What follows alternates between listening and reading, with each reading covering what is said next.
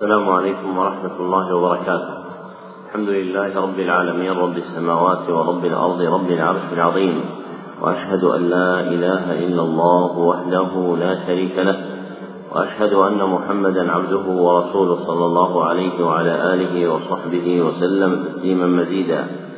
أما بعد فهذا المجلس الثاني في شرح الكتاب الخامس من برنامج اليوم الواحد التاسع. وهو كتاب تعليقات القاري على ثلاثيات البخاري بعلامة علي القاري رحمه الله تعالى. وقد انتهى بنا البيان إلى قوله رحمه الله وهو يؤيد مذهبنا. نعم. بسم الله الرحمن الرحيم. الحمد لله رب العالمين والصلاة والسلام على أشرف الأنبياء والمرسلين. قال المصنف رحمه الله وغفر له ولشيخنا وهو يؤيد مذهبنا وهو يؤيد مذهبنا أنه يصح الصوم فرضا أو نفلا مطلقا بنية, بنية في النهار قبل مضي أكثره إذا كان أداء. قال في الفتح واستدل بحديث سلمة هذا على صحة الصيام لمن لم ينم من الليل وأجيب بأن ذلك يتوقف على أن صيام عاشوراء كان واجبا على أن صيام عاشوراء كان واجبا والذي يترجح من أقوال العلماء أنه لم يكن فرضا. قلت سبق أن المحققين على أنه كان واجبا. ثم قال وعلى تقدير أنه فرض قد نسخ بلا ريب ونسخ حكمه وشرائطه بدليل قوله ومن أكل فليتم ومن لا يشترط النية من الليل لا يجيب صيام من أكل في النهار وعلى تقدير أن حكمه باق فالأمر لا يستلزم الإسلام انتهى. ولا يخفى أنه لا يلزم من نسخ فرضية شيء نسخ جميع أحكامه وشرائطه المتعلقة به. ونحن ما أجدنا صيام من أكل من النهار حقيقة وإنما هو إمساك وتشبه بأهل الصيام صورة رعاية لظاهر الشريعة. فإن ما لا يدرك كله لا يترك كله ولا أظن خلاف في هذه المسألة بين علماء الأمة. ويؤيده ما أخرجه أبو داود والترمذي من طريق قتادة عن عبد الرحمن بن سلمة عن عبده أن أسلم أتت النبي صلى الله عليه وسلم. فقال أصمتم يومكم هذا؟ قالوا لا. قال فأتموا بقية يومكم واقضوه فإن الأمر بالقضاء قبل كون الصوم واجب الأداء فالحديث حجة لنا لا علينا كما توهمه العسقلاني ولعل هذا هو الوجه التفرقة بين صيام الفرض حال الأداء وبينه حال القضاء. وأما صوم التطوع فيجزئ بنية من النهار اتفاقا. وأقرب العسقلاني حيث قال أبعد الطحاوي في تفريقه بين صوم الفرض إذا كان في يوم بعينه كعاشوراء فتجزئ النية في النهار أو في يوم بعينه كقضاء رمضان. فلا تجزئ إلا بنية من الليل انتهى. وهو غاية التحقيق ونهاية التدقيق وبه يجمع بين هذا الحديث الدال على صحة صيام يوم عاشوراء بنية في النهار وبين ما أخرجه أصحاب السنن من حديث عبد الله بن عمر. عن أخته حفصة أن النبي صلى الله عليه وسلم قال من لم يبيت الصيام من الليل فلا صيام له. هذا لفظ النسائي. ولأبي داود والترمذي من لم يتبع الصيام قبل الفجر فلا صيام له. فإنه مطلق فيقيد بما سبق على غير الفرض أداء. وكذا على غير النفل اتفاقا بما تقرر في محله. وهذا على تسليم صحة هذا الحديث مع أن الرواة اضطربوا في رفعه ووقفه. وقال الطحاوي وقال الطحاوي هذا حديث لا يرفعه الحفاظ الذين يروون عن ابن شهاب ويختلفون فيه اختلاف يوجب اضطراب الحديث ما هو دونه. فيبطل كلام إمام الحرم فيبطل كلام إمام الحرمين بأن كلام الطحاوي عبث لا أصل له. هذا وقد قال المحقق ابن الهمام يجب تقديم ما رويناه من الأحاديث ما رويناه أي من الأحاديث الواردة في الصحيحين على مرويه أي الذي سلمنا صحته لقوة ما في الصحيحين بالنسبة إلى ما رواه بعد ما نقلنا فيه من الاختلاف في صحة رفعه فيلزم كون المراد فيلزم كون المراد به نفي الكمال في أمثاله. نحو لا وضوء لمن لم يسمي وغيره كثير. ولو ولو تنزلنا إلى صحته وكونه لنفي الصحة وجب أن يخص عمومه بما رويناه عنه عندهم. وعندنا لو كان قطعيا خص بعضه كيف وقد صح به الظنية والتخصيص؟ إذا خص منه النفل أي باتفاق فكما خصوا منه النفل بحديث عائشة خصصنا منه الفرض أي أداء أي أداء بحديث سلمة بن الربيع بحديث سلمة بن الربيع وابن عمر وجابر بن سلمة ومما يؤكد أنه كان يوم عاشوراء أنه كان يوم عاشوراء فرضا. ما رواه الشيخان عن الربيع بنت معود قالت أرسل رسول الله صلى الله عليه وسلم غداة عاشوراء إلى قرى الأنصار التي حول المدينة. من كان أصبح صائما فليتم صومه ومن كان أصبح مفطرا فليتم بقية يومه. فكنا بعد ذلك نصومه ويصومه صبياننا الصغار منهم. ونذهب إلى المسجد فنجعل له اللعبة من العلم. فإذا بكى أحدهم أعطيناه إياه حتى يكون عنده إفطار.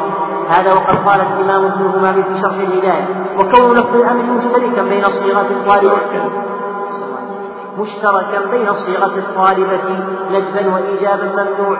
ولو سلم فقول عائشة فلما فرض رمضان قال من شاء. فلما فرض رمضان قال من شاء إلى آخره. دليل على أنه يستعمل ما في الصيغة الموجبة للفصل لأن التخير ليس إلا باعتبار الوجوب. وكذا أمره من أكل بالإمساك بقية اليوم لم يرد في الشرع إلا في صوم الفرض كما يؤمر بالإمساك من قدم من سفر في رمضان نهارا. ومن أفطر في يوم الشك ثم رأى الهلال ثم بعد إثبات وجوب صوم يوم عاشوراء يستنبط من الحديث جواز نية صوم الفرض بالنهار فقول من لم يقل بوجوب صوم يوم عاشوراء يستنبط من الحديث جواز نية صوم الفرض بالنهار فقول من لم يقل بوجوب صوم يوم عاشوراء لم يضرنا؟ هذه العبارة وقع فيها تكرير. الصواب ثم بعد إثبات وجوب صوم يوم عاشوراء يستنبط من الحديث جواز نية صوم الفرض بنهار بالنهار. فقول من لم يقل بوجوب صوم يوم عاشوراء بعد ذلك أضرب على كلمة يستنبط وما بعدها في بقية السطر والسطر الثاني سوى الكلمتين الأخيرتين لم يضرنا. فيصير الكلام فقول من لم يقل بوجوب صوم يوم عاشوراء لم يضرنا. نعم. الله عليكم.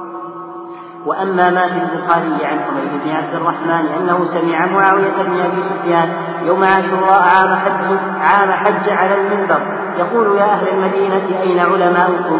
سمعت رسول الله صلى الله عليه وسلم يقول هذا يوم عاشوراء ولم يكتب الله عليكم صيامه وأنا صائم فمن شاء فليصم ومن شاء فليفطر فالجواب ما ذكره ابن الإمام أن معاوية من مسلمة الفتح من مسلمة الفتح فإن كان سمع هذا بعد إسلامه فإن فإنما يكون سمعه سنة تسع أو عشر فيكون ذلك بعد نسخه بإيجاب رمضان ويكون المعنى لم يفرض بعد إيجاب رمضان جمعا بينه وبين الأدلة الصريحة في وجوبه.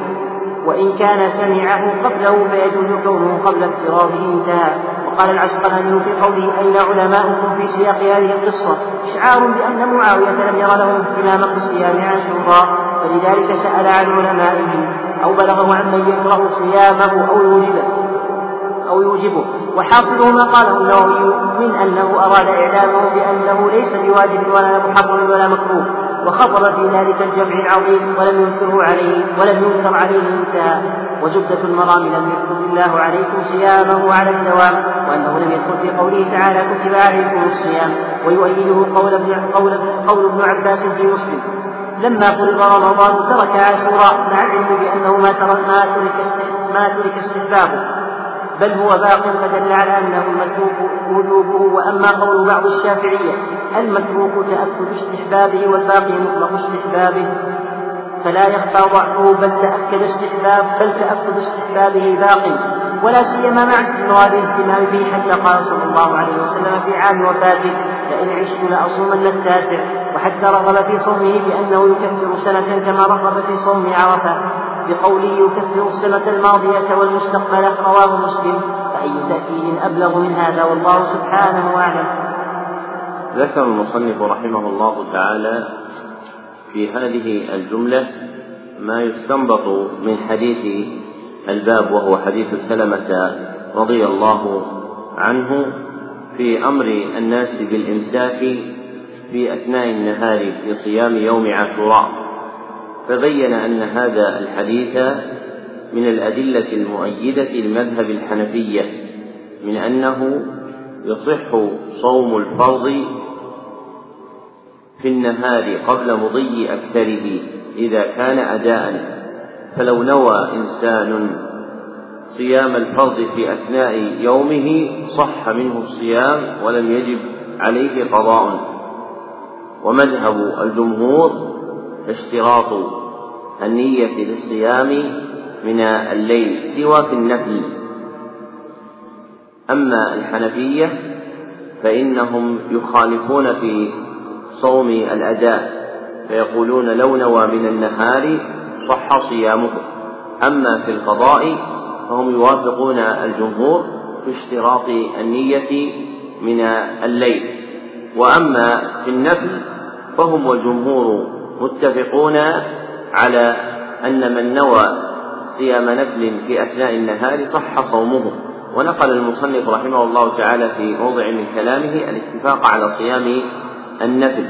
وهو كذلك باعتبار المشهور عند الأئمة الأربعة.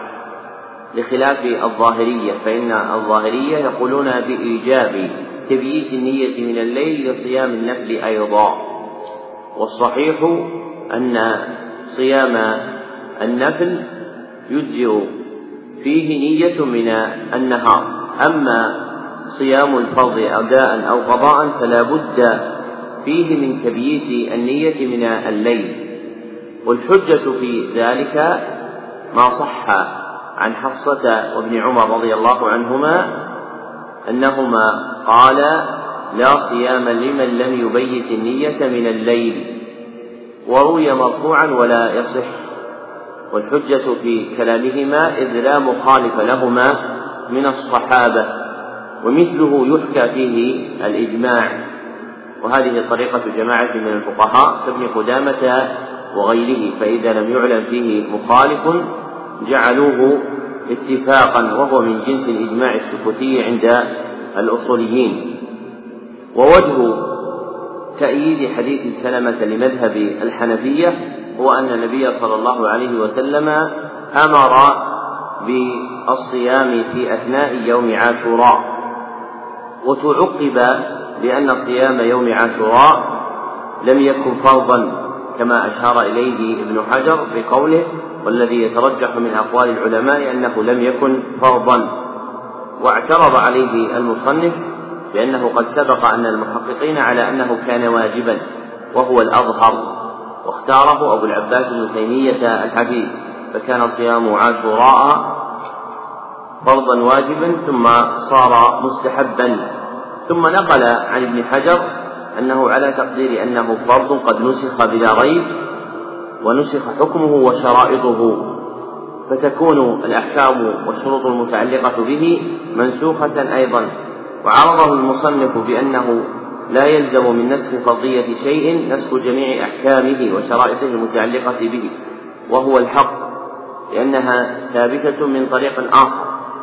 فالنظر إلى تلك الأدلة التي أثبتت تلك الأحكام تلك الأحكام والشرائط. ثم ذكر المصنف رحمه الله تعالى ما يؤيد مذهبهم وهو حديث عبد الرحمن بن سلمة عن عمه أن أسلم أتت النبي صلى الله عليه وسلم فقال أصمتم يومكم هذا؟ قالوا لا. قال فأتموا بقية يومكم وخذوه. قال فإن الأمر بالقضاء فرع كون الصوم واجب الأداء. هذا يدل على أن الصيام الذي أمروا به هو صيام واجب وهذا الحديث في إسناده ضعف. كما أن لفظة القضاء في الخطاب الشرعي لا تقع موقع ما يريده الفقهاء منها فإن اسم القضاء يقع في الخطاب الشرعي على الأداء والقضاء معا التي فرق الفقهاء بينهما.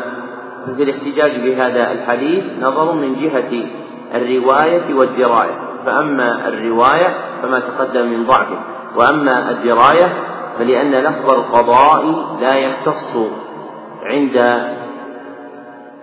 لا يختص في الخطاب الشرعي بما يؤدى في غير وقته بل يشمل ما يسميه الفقهاء أداء وما يسمونه قضاء.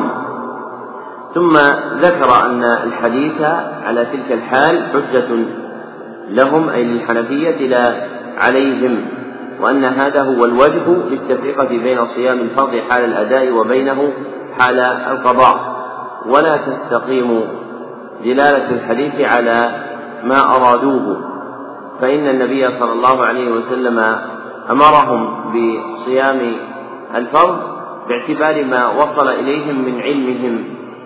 فهم بلغهم العلم بفرض عاشوراء في أثناء النهار فبادروا بصيامه.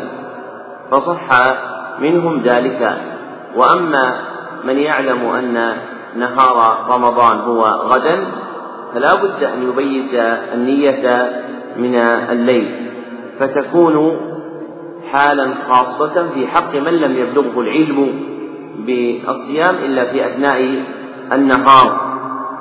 ثم ذكر أن ما اختاره الحنفية من أن النية في صيام الأداء تجزئ من النهار يكون جمعا بينه وبين حديث من لم يبيت الصيام من الليل ثم أورد ما ذكره الطحاوي من ضعفه وهو الصحيح. الصواب أنه موقوف ومعناه على ما تقدم. والتأليف بينه وبين حديث سلمة بأن حديث سلمة خاص في حق من لم يبلغه العلم إلا في نهار في أثناء النهار. أما من كان يعلم قبل دخول النهار فلا بد من تقدم النية من الليل. ثم ذكر كلام الكمال بن همام وهو محقق الحنفية الفقهاء وله كتاب اسمه فتح القدير من كتبهم النافعة في الفقه. ذكر عنه أن النفي الوارد في الحديث المتقدم لا صيام له له هو نفي كمال كحديث لا وضوء لمن لم يسم الله. وغيره وغيره مما هو في معناه لأن الفقهاء يرتبون النفي على ثلاث درجات. أولاها درجة الوجود وثانيها درجة الصحة وثالثها درجة الكمال. وإليهن أشار شيخنا ابن عثيمين رحمه الله في منظومته إذ قال والنفي للوجود ثم الصحة. ثم الكمال فرعين الرتبة. وما ذكره من حمل النفي على إرادة الكمال فيه نظر بل هو على إرادة الصحة في صيام الفرض أداء وقضاء. ثم ذكر من الأدلة ما يدل على أن عاشوراء كان فرضا للرد على كلام ابن حجر واستدل بحديث الربيع بنت معوذ في الصحيحين. وفيه أمره صلى الله عليه وسلم بذلك إذ قال من كان أصبح صائما فليتم صومه ومن كان أصبح مفطرا فليتم بقية يومه. وفي الحديث فكنا بعد ذلك نصومه ويصومه صبياننا الصغار منهم. ونذهب إلى المسجد فنجعل لهم اللعبة من العهن يعني من الصوف فإذا بكى أحدهم أعطيناه إياه حتى يكون عند الإفطار فتعليلهم للصغار بذلك وحملهم عليه من الأدلة المؤكدة على كونه فرضا مع ما في الحديث من الأمر بذلك. ثم ذكر أن من الأدلة أيضا قوله صلى الله عليه وسلم قول الراوي فلما فرض رمضان قال من شاء فليصم ومن شاء فليفطر فالتخيير بذلك دال على أنه قبل ذلك كان واجبا. ثم ذكر بعد ذلك حديث معاوية وفيه قوله هذا يوم عاشوراء ولم يكتب الله عليكم صيامه وجوابه أن هذا وقع من معاوية باعتبار ما انتهى إليه علمه أو بالنظر إلى ما انتهى إليه الحكم فيكون باعتبار الحال حينئذ قد صار نفلا. أو أن معاوية ممن تأخر إسلامه فلم يعلم إلا بالاستحباب دون الإيجاب. ثم ذكر أن نقلا عن ابن حجر أن قوله أين علماؤكم إشعار بأن معاوية لم يرى لهم اهتماما بصيام عاشوراء فلذلك سأل عن علمائهم أو بلغه عمن يكره صيامه أو يوجبه فقصد إعلامهم بأنه ليس بواجب ولا محرم ولا مكروه كما قال النووي. وزبدة المرام كما قال المصنف أن الله لم يكتب صيامه على الدوام بل كان مما كتب صيامه أولا وفرض ثم بعد ذلك صار مستحبا وأكد استحبابه بأحاديث قولية وفعلية. نعم. أحسن الله إليكم قال رحمه الله. السادس وهو في معنى الخامس قال البخاري حدثنا المكي بن إبراهيم ثناء قال حدثنا يزيد وزاد أبو لفظ ابن أبي عبيد وفي نسخة وهو ابن أبي عبيد وفي أخرى عن يزيد بن أبي عبيد. عن سلمة بن الأكوع قال أمر النبي صلى الله عليه وسلم وسلم رجلا من أسلم وهو بلفظ أفعل التفضيل قبيلة من قبائل العرب أن أذن في أن أذن في الناس أي أوقع الإعلام فيهم أن بالوجهين السابقين من كان أكل أي قبل الإعلام في أول يومه وفي معنى الأكل شربه ونحوه فليصم أي فليمسك بقية يومه. أي حرمة للوقت ولعدم المخالفة للجماعة بحسب الصورة. وأما ما رواه ابن همام في تحريره بلفظ من أكل فلا يأكل بقية يومه فلعله نقل نقل بالمعنى أو ظفر برواية في هذا المعنى. ومن أكل لم يكن أكل فليصم. أي حقيقة بأن ولعل الوقت كان قبل الضحوة فإن اليوم يوم عاشوراء. أي وقد وجب على الناس يوما أخرجه البخاري وكذا مسلم في باب صيام عاشوراء. التكرار باعتبار استنباط الحكمين مع مخالفة مع مخالفة تغير في الإسناد. فإن شيخه في الحديث الأول أبو عاصم وفي هذا الحديث مكي بن إبراهيم مع زيادة الفائدة في المكي وعن عمر رضي الله عنه أنه أرسل إلى الحارث بن هشام أن غدا يوم عاشوراء فصم وأمر أهلك أن يصوموا رواه مالك وابن جرير. وعن كريم بن سعد قال سمعت عمر بن الخطاب يقول إن الله لا يسألكم يوم القيامة إلا عن صيام رمضان وصيام يوم الزينة يعني يوم عاشوراء رواه ابن مردويه. وعن أبي هريرة مرفوعا صوموا يوم عاشوراء يوم كانت الأنبياء تصوموا فصوموا. رواه ابن أبي شيبة وعنه مرفوعا عاشوراء عند نبي كان قبلكم فصوموا أنتم رواه البزار. وعن ابن عمر مرفوعا من صام يوم الزينة أدرك ما فاته من صيام السنة يعني يوم عاشوراء رواه الدينمي. وعن سعيد بن زيد مرفوعا أن نوحا عليه السلام هبط من السفينة على جوده يوم عاشوراء فصام نوح وأمر من معه بصيامه شكرا لله. وفي يوم عاشوراء تاب الله على آدم عليه السلام وعلى أهل مدينة يونس عليه السلام. وفيه فلا وفيه وفيه فلق البحر لبني إسرائيل.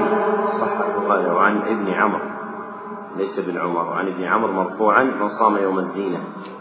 لأنه سيعيده بلفظ أتم فيما يستقبل. نعم.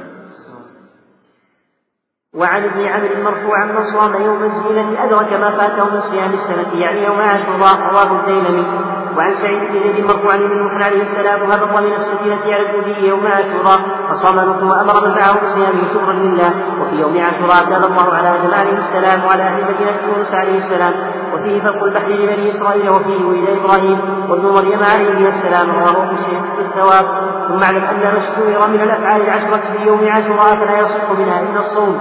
والتوسعة والكحل والصدقة. عن عبد الله بن عمرو قال قال رسول الله صلى الله عليه وسلم من صام يوم الزينة أدرك ما فاته من صيام تلك السنة ومن تصدق يومئذ بصدقة أدرك ما فاته تلك السنة. يعني يوم عاشوراء رواه ابن المنذر وعن جابر مرفوعا من وسع على نفسه وأهله يوم عاشوراء وسع الله عليه. سائر سنة رواه ابن عبد البر في الاستذكار. وعن ابن مسعود مرفوعا من وسع على عياله يوم عاشوراء لم يزل في ساعة سائر سنته رواه الطبراني وعن أبي سعيد مرفوعا من وسع على عياله في يوم عاشوراء وسع الله عليه في سنته كلها. رواه الطبراني في الأوسط في الأوسط والبيهقي. وعن ابن عباس مرفوعا من استحال بالإثم يوم عاشوراء لم يغمد أبدا رواه البيهقي. وقال أبو القاسم الاصبهاني في الترغيب والترهيب عن قيس بن عباد بلغني أن الوحش كانت تصوم يوم عاشوراء. وقال الفتح شكره. وكان من الزاهدين. كنت أفت للنمل خبزا في كل يوم فإذا كان يوم عاشوراء لم يأكله والله أعلم. ذكر المصنف رحمه الله تعالى هنا بيان معاني الحديث الثالث من الأحاديث الثلاثية. وكان مما ذكره في بيانه قوله رحمه الله تعالى في صدره أن بالوجهين السابقين أي بالفتح والكسر فيجوز أن وإن. فأما الفتح فباعتبار كونها متصلة بما سلف أن أذن في الناس أن من أكل. وأما الكسر فعلى الابتداء لأن من مواضع كسر همزة إن الابتداء بها. ثم بين بعد ذلك أن قوله فليصم أي فليمسك بقية يومه أي حرمة للوقت ولعدم مخالفة الجماعة الصائمين. بحسب الصورة ثم ذكر أن ما رواه ابن الهمام في تحريره بلفظ من أكل فلا يأكل بقية يومه لعله نقله بالمعنى أو ظفر برواية في هذا المعنى. والمعنى الثانية لا محل لها ولعلها مصحفة من قول أو ظفر برواية بهذا المبنى. لينبه إلى أنها جاءت بهذا اللفظ عند من ذكرها وهو ابن الهمام ومراده بكتاب في تحريره كتاب التحرير لابن الهمام وهو في أصول الفقه ولا يروي فيه شيئا بإسناده فمثله لا يصح أن يقال فيه رواه ابن الهمام إنما يقال ذكره ابن الهمام لأن لفظة رواه وأخرجه موضوعة اصطلاحا لما كان مسندا بسياق إسناده عند من عزي إليه. وهذه اللفظة من أكل فلا يأكل بقية يومه رواها الطبراني في المعجم الكبير بسند لا يصح عن ابن عباس رضي الله عنهما.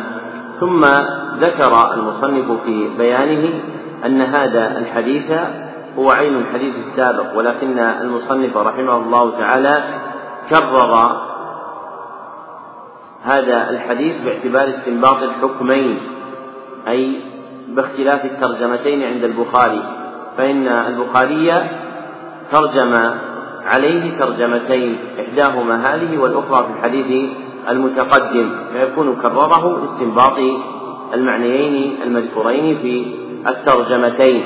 مع ما حصل فيه من تغير الإسناد فإن شيخه في الحديث السابق أبو عاصم الضحاك بن مخلد النبيل وفي هذا مكي بن إبراهيم البلخي. ثم استطرد المصنف رحمه الله تعالى فذكر آثارا موقوفة وأحاديث مرفوعة في فضل عاشوراء وتعظيم صيامه. فذكر أولا أثرا عن عمر أنه أرسل إلى الحارث بن هشام أن غدا يوم عاشوراء فصم وأمر أهلك أن يصوموا. وعزاه إلى مالك وابن جرير وهو عند مالك. ومن طريقه ابن جرير في تهذيب الآثار بلاغا يعني أن مالكا قال بلغني أن عمر. لكن رواه عبد الرزاق بسند متصل قوي عن عمر رضي الله عنه أنه أرسل إلى الحاج بن هشام إلى تمامه. ثم ذكر أثرا آخر عن عمر عزاه إلى ابن مردويه والعزو إلى ابن مردويه يراد به تفسيره وهو مما لم يوجد إلى اليوم من كتب التفسير المسندة فالله أعلم بثبوت هذا الأثر ولم أجده عند غيره. ثم أتبعه بأثر. عن أبي هريرة تصوم يوم عاشوراء. إلى آخره رواه ابن أبي شيبة وإسناده ضعيف. ثم أتبعه بحديث آخر عنه. عزاه إلى البزار يعني في مسنده وإسناده ضعيف أيضا. ثم ذكر حديثا آخر عن ابن عمرو مرفوعا من صام يوم الزينة الحديث رواه الديلمي. وأعاده مرة أخرى بلفظ أتم في الصفحة التالية من صام يوم الزنا أدرك ما فاته من صيام تلك السنة ومن تصدق يومئذ بصدقة أدرك ما فاته من تلك السنة. وعزاه إلى ابن المنذر يعني في تفسيره. وهذا الحديث رواه من الكتب المسندة التي بأيدي الناس قوام السنة الأصبهاني في كتاب الترغيب والترهيب بإسناد ضعيف جدا فهو لا يثبت. ثم أتبعه بحديث لسعيد بن زيد لا يثبت أيضا. ثم ذكر قاعدة تضبط ما ثبت في يوم عاشوراء فقال ثم اعلم أن ما اشتهر اشتهر من الأفعال العشرة في يوم عاشوراء كالصوم والتوسعة والكحل والصدقة والخضاب والاغتسال وتقليم الأظافر إلى آخرها أنه لم يصح منها عند المصنف إلا الصوم والتوسعة والكحل والصدقة والصحيح أنه لم يثبت منها إلا الصوم فقط وما عدا ذلك في الأحاديث المروية فيه ضعيفة. ثم أتبعه بذكر حديث آخر عن جابر عزاه إلى ابن عبد البر في الاستذكار ولا يثبت أيضا وأتبعه بحديث آخر عن ابن مسعود عزاه إلى الطبراني وإطلاق العزو يراد به في المعجم الكبير ولا يصح أيضا ثم أتبعه بحديث آخر عن أبي سعيد ولا يصح أيضا ثم ختم بحديث عن ابن عباس عزاه إلى البيهقي وإطلاق العزو إلى البيهقي يراد به أنه في سننه الكبرى وليس الأمر كذلك وإنما أخرجه في شعب الإيمان وفي فضائل الأوقات ففي إطلاق العزو إليه فيه ما فيه وكان ينبغي أن يقيده المصنف وهو لا يثبت أيضا.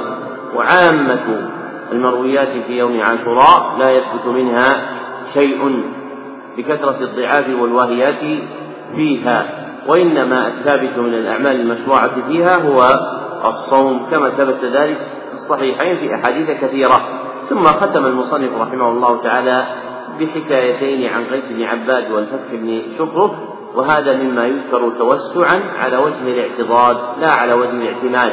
فإن هذه الحكايات لا تبنى عليها الأحكام ولكنها تذكر تبعا لما ثبت بأدلة صحيحة.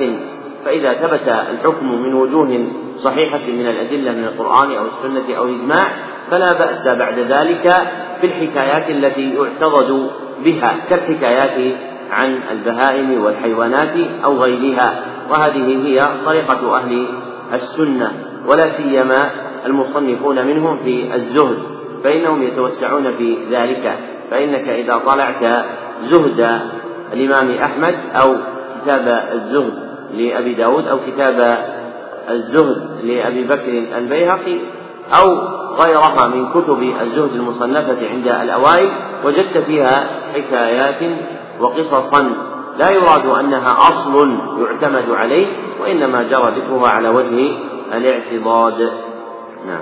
أحسن الله إليكم. قال رحمه الله السابع قال البخاري حدثنا المهدي بن إبراهيم قال سنة أي قال حدثنا يزيد بن أبي عبيد عن سلمة بن الأكوع قال كنا جلوسا عند النبي صلى الله عليه وسلم أي جالسين عنده في المسجد ذات يوم كما صرح به في بعض الروايات إذ أوتي بصيغة المفعول أي بأبي جنازة بكسر الدين وفتحها لغتان والكسر هو الأفصح على ما صرح به ابن قتيبة وجماعة من أهل اللغة والمراد به الميت وبالفتح السرير لا غير كذا قيل وقيل إنه بالفتح الميت وبالكسر السرير.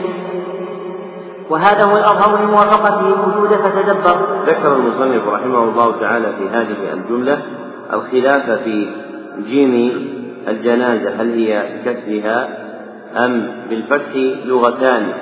ثم ذكر مذهب المفرقة بينهما ممن قال إنه بالفتح الميت وبالكسر السرير. فيسمى الميت جنازة ويسمى السرير الذي يحمل عليه مما ينعت بالنعش يسمى جنازة واستظهر المصنف رحمه الله تعالى الأخير وقال لموافقته للوجود لموافقته الوجود ما معنى موافقة الوجود؟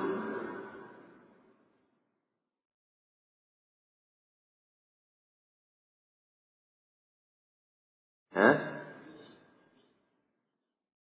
كيف؟ وإذا صار محمود الجنازة وش يفيد؟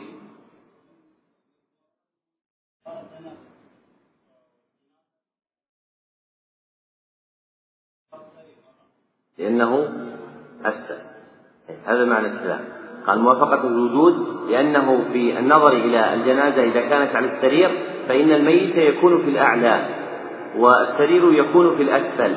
فلما كان الميت في الأعلى جعلت الفتحة للجيم جنازة. ولما كان السرير في الأسفل جعلت الكسرة له فقيل جنازة. واضح؟ هذه من لطائف الترجيحات اللغوية وإن كان ليس أصلا يعتمد عليه لكن ملاحظة الوجود مما يستأنس به في اللطائف اللغوية. مثاله الملك والملك. فالملك السماوي بالفتح للام لأنه أعلى والملك الأرضي بالكسر لأنه أسفل. واضح؟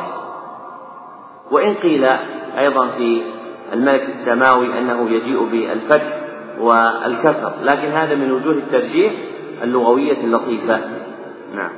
أحسن الله إليكم. قال رحمه الله فقالوا يا أصحاب الجنازة له عليه السلام يصلي عليها ثم لم يعرف اسم هذا الميت. ثم لم يعرف اسم هذا الميت إلا أنه كان أنصاريا لما رواه الحاكم من حديث جابر بن عبد الله الأنصاري قال مات رجل مات رجل منا فغسلناه وكفناه وحنطناه ووضعناه حيث يوضع الجنائز عند مقام جبريل ثم آذنا رسول الله صلى الله عليه وسلم به ولعل المراد بمقام جبريل ما أشار إليه السيد السرهودي مقام مقام. مقام من الثلاثي قام ومقام من الرباعي أقام. ويقصد قام المكان الذي وقف فيه جبريل. نعم. ولعل المراد بمقام جبريل ما أشار إليه السيد السعودي في تاريخ المدينة في قصة بني قريظة نقلا عن الاكتفاء أن جبريل عليه السلام أتى في ذلك اليوم على فرس وعليه اللأمة. حتى وقف بباب المسجد عند موضع الجنائز وأنه على وجه جبريل لا أثر وأنه على وجه جبريل لا أثر مضاف انتهى ولذلك يسمى الباب باب جبريل إذ لم يكن للمسجد باب في ناحية الجنازة غيره. الجنائز غيره. وذكر المصنف رحمه الله تعالى أن قوله صلى الله عليه أن قولهم فقالوا صل عليها أي أصحاب الجنازة والمراد بهم أولياء الميت. فلو فسره بذلك لكان أحرى. فطلب أولياء الميت من النبي صلى الله عليه وسلم أن يصلي أن يصلي عليها. وهذا الميت مما وقع إبهامه فلم يعرف تعيينه. وإنما علم أنه رجل من الأنصار بحديث جابر الذي رواه الحاكم وساقه المصنف بإسناد حسنه أنه يوفي خلاصة الأحكام. ثم ذكر المصنف رحمه الله تعالى معنى مقام جبريل أنه المكان المعروف الذي أتى فيه النبي صلى الله عليه وسلم في قصة يوم بني قريظة ومعنى قوله وعليه اللأمة يعني عليه آلة الحرب ومن أشدها الدرع فاللأمة قد تطلق على آلة الحرب كلها وقد تطلق على الدرع من بينها وهو ما يلبس ليتقى به تتقى به السهام نعم.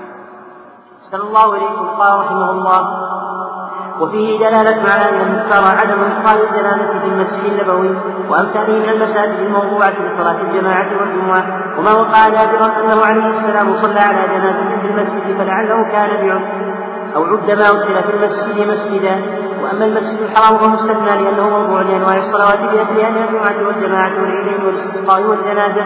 وقد رأيت في الدور المنزول أنه صلي على آدم عليه السلام عند باب عند باب البيت الحرام.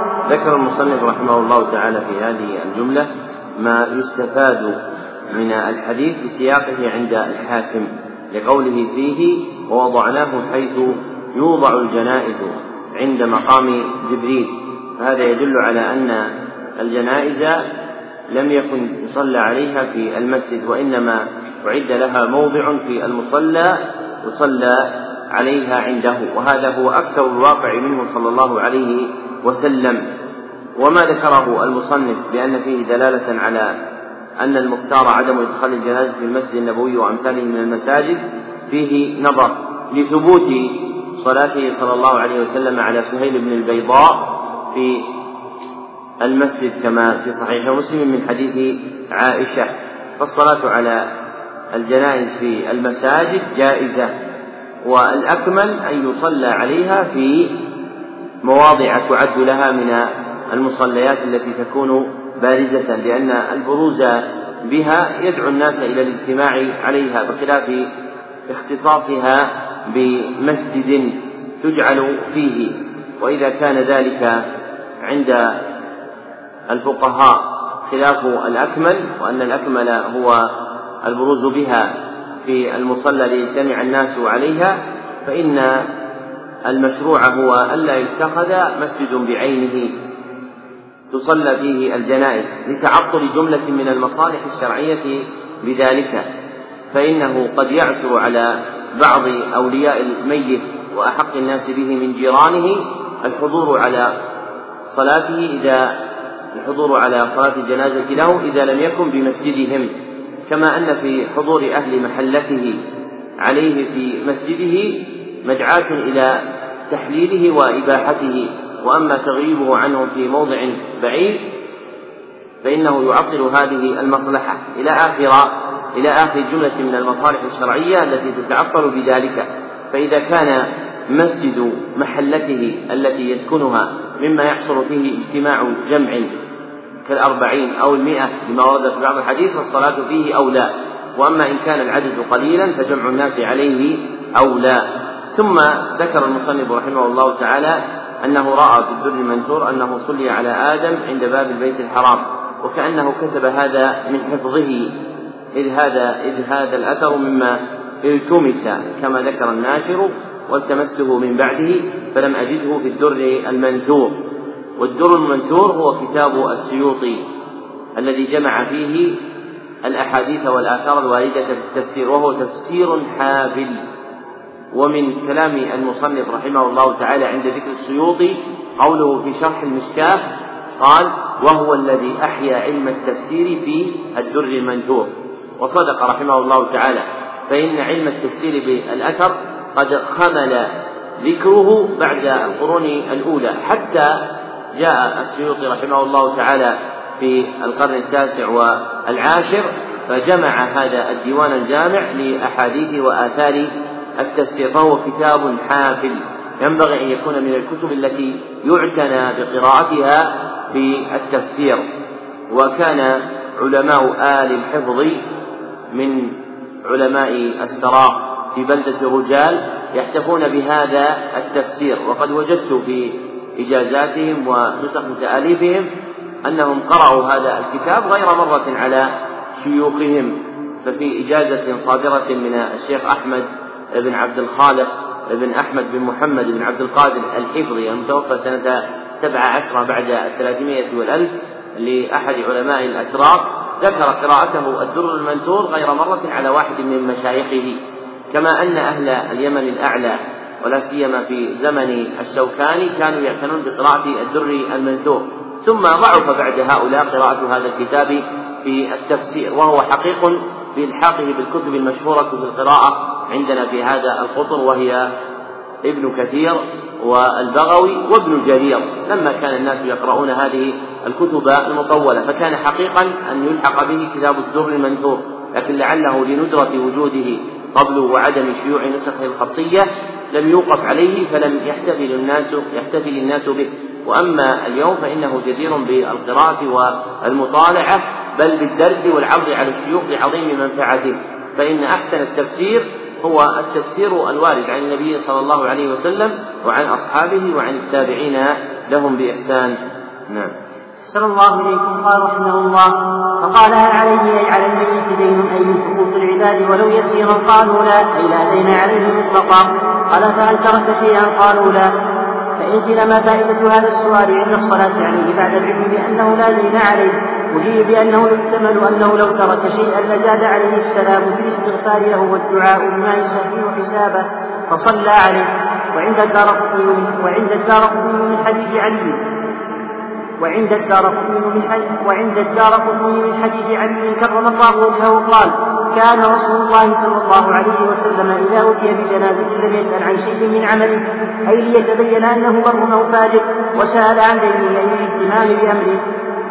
فإن قيل عليه دين كف أي امتنع عن الصلاة عليه وإن قيل ليس عليه دين صلى عليه. وعند البخاري من حديث أبي هريرة قال إن رسول الله صلى الله عليه وسلم كان يؤتى برجل المتوفى عليه الدين فيسأل هل ترك بدين بدينه قضاء فإن حدث أنه ترك بدينه قضاء صلى عليه وإلا قال للمسلمين صلوا على صاحبكم.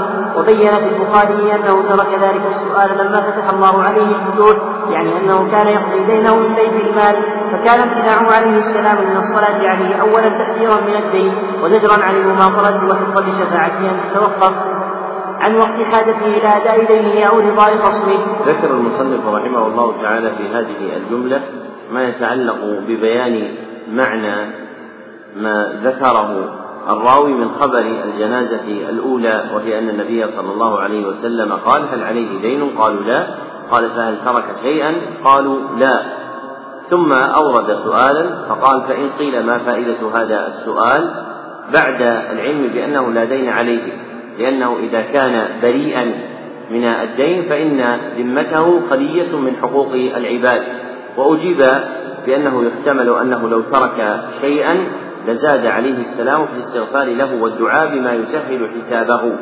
فإن المرء الذي يترك وراءه مالا يتأكله ورثته ربما شدد عليه في حسابه بسبب هذا المال. فيزيد النبي صلى الله عليه وسلم في دعائه له بالرحمة والدعاء طلبا لتخفيف محاسبته على ماله. أما ولم يترك شيئا فعند ذلك ظهرت حاجة النبي صلى الله عليه وسلم للسؤال لأنه لم يترك مالا يخشى منه أن يشدد عليه في الحساب فاستغنى عن تكرير الدعاء وتأكيده له. ثم ذكر حديثا عن علي رضي الله عنه عزاه إلى الدار قطني وإسناده ضعيف ودعا لعلي بقوله كرم الله وجهه وتخصيص علي بهذا الدعاء حتى يكون شعارا مما ينبغي أن يفجر لاختصاصه بالرافضة فإن من صرائع الرافضة تخصيصهم عليا بذلك. أما لو دعا به الإنسان لعلي ولغيره فذلك سائغ لكن الشأن في جعله شعارا يتميز به علي لما فيه من مضاهاة فعل أهل البدع ومن قواعد أهل السنة أن ما كان شعارا يختص به أهل البدع فإنه يزجر عنه ترغيبا في وأد بدعتهم وفي إماتتها حتى لا تشتهر بين الناس. ثم ذكر حديث أبي هريرة, أبي هريرة عند البخاري في هذه القصة وفيه أن النبي صلى الله عليه وسلم كان يمتنع من الصلاة على الميت أولا تحذيرا من الدين وزجرا عن المماطلة وحفظا لشفاعته أن تتوقف عن وقت حاجته إلى أداء دينه أو رضاء خصمه. فلأجل هذه المصالح كان النبي صلى الله عليه وسلم يفعل ذلك. ومعنى أن تتوقف عن وقت حاجته إلى أداء دينه أو رضاء خصمه يعني أن تتأخر منفعة الشفاعة النبوية حتى يؤدى دين ذلك الميت أو يرضى خصمه بالمسامحة له. وربما تأخر ذلك فتوقفت الشفاعة عن وقت الحاجة إلى ذلك الأمد نعم. أحسن الله إليكم. ثم قال رحمه الله ثم أتي بجنازة أخرى فقالوا يا رسول الله صل عليها على الجنازة. المراد بها الميت أعم من أنه رجل أو امرأة قال هل عليه دين؟ قيل نعم. قال فإن ترك شيئا أي لوفاء دينه قالوا ثلاثة دنانير أي تركها فصلى عليها. كما في نسخة. والظاهر أن تلك الدنانير كانت أن تلك الدنانير كانت وافية لدينه وإذا صلى عليه والحاكم من حديث جابر ديناران وعند الطبراني وعند الطبراني من حديث أسماء بنت زيد بنت يزيد كانا دينارين وشطرا وجمع الحافظ ابن حجر بينهما بأن من قال ثلاثة جبر الكسر ومن قال ديناران ألغى أو كان أصلهما ثلاثة توفى قبل موته دينار وبقي عليه ديناران فمن قال ثلاثة باعتبار الأصل ومن قال ديناران فباعتبار ما بقي. ذكر المصنف رحمه الله تعالى في هذه الجملة ما يتعلق ببيان المعاني المتصلة بالجنازة الثانية وهو من كان عليه دين وترك قضاء فصلى عليه النبي صلى الله عليه وسلم لوفاء ما له من المال بقضاء ما عليه من الدين. وكان الذي تركه ثلاثة دنانير كما وقع التصريح في ذلك بذلك عند البخاري وهي الرواية المحفوظة. وأما ما غيرها وأما غيرها من الروايات فإن أسانيدها ضعيفة. ولو ثبتت فالجمع بينها كما ذكر ابن حجر من أن ذكر الدينارين باعتبار إنقاص الكسر فهي ديناران وشطر كما في حديث أسماء. وعند البخاري ذكر الثلاثة بجبر الكسر والمختار أن المحفوظ هو لفظ البخاري ثلاثة دنانير. نعم. أحسن الله إليكم. قال رحمه الله ثم أتي بالثالثة أي بالجنازة الثالثة فقالوا وفي نسخة قالوا صلي عليها. قال هل ترك شيئا؟ قالوا لا. قال فهل عليه دين قالوا ثلاثة دنانير.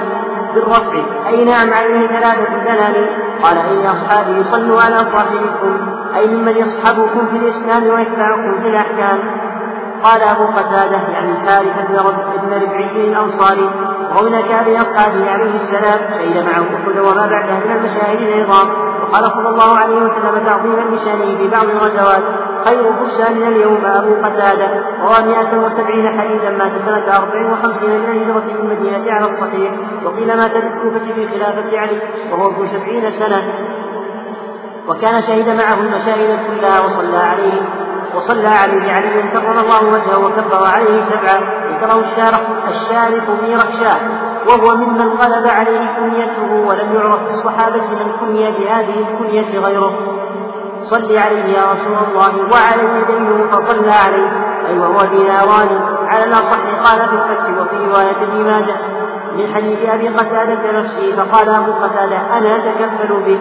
زاد الحاكم من حديث جابر فقال هما عليك وفي مالك والميت منهما بريء قال نعم فصلى عليه.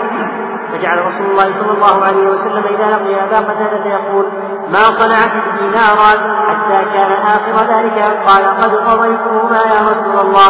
قال الآن بردت عليه جده وفيه دلالة لما ذهب إليه أبو حنيفة من أن هذا كان وحدا لا كفالة حقيقية فإنها تقتضي البراءة بالكلية وقد أجمع المسلمون على أن قضاء الدين يسقط من ذمة الميت ولو كان من أجنبي ومن غير تركته ووقع نحو هذه القصة نحو هذه القصة لعلي كرم الله وجهه فروى الدار قطني من حديث أنه صلى أنه صلى الله عليه وسلم أتي بجنازة يصلي عليها فلما قام ليكبر سأل هل عليه ليل فقالوا ديناران فعدل عنه فقال علي هما علي يا رسول الله.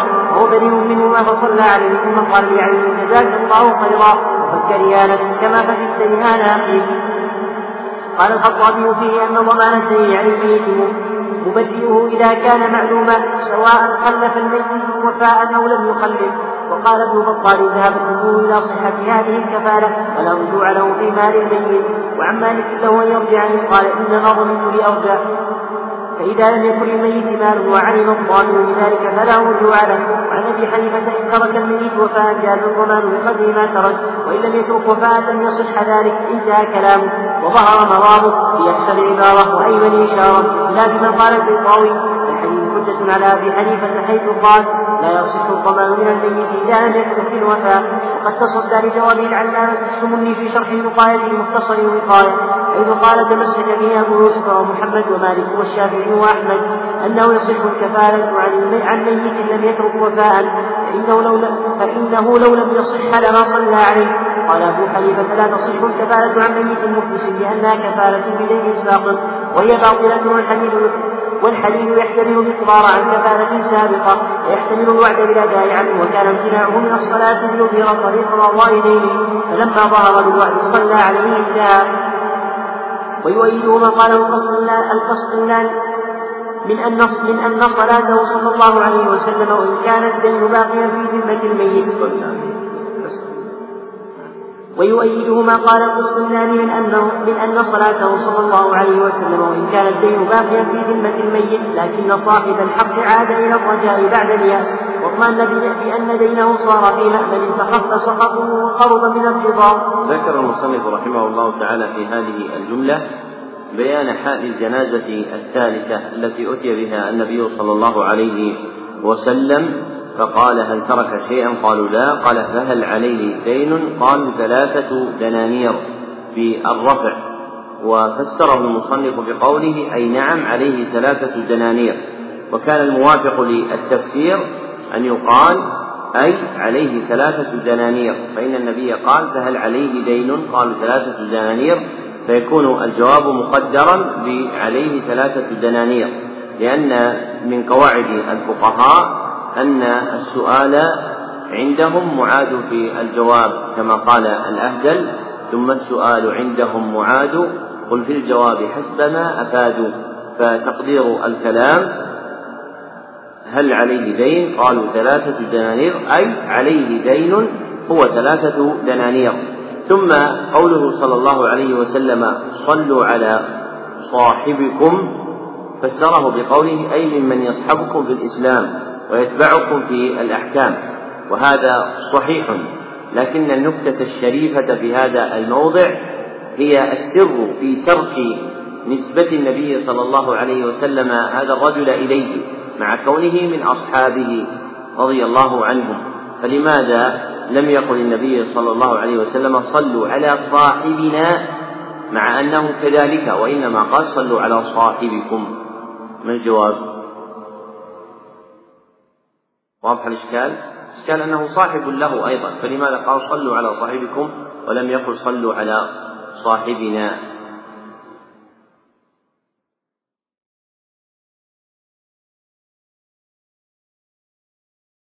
إيش؟ الزجر لأن في نسبته إليه صلى الله عليه وسلم إضعافا لمقصود الزجر عن تحمل الدين بلا وفاء.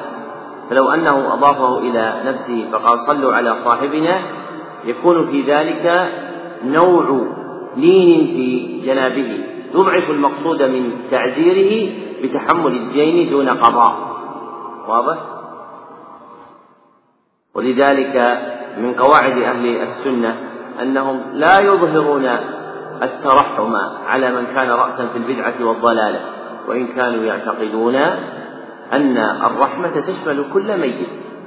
لكن حال موته لا تجدهم إذا ذكروه قالوا رحمه الله.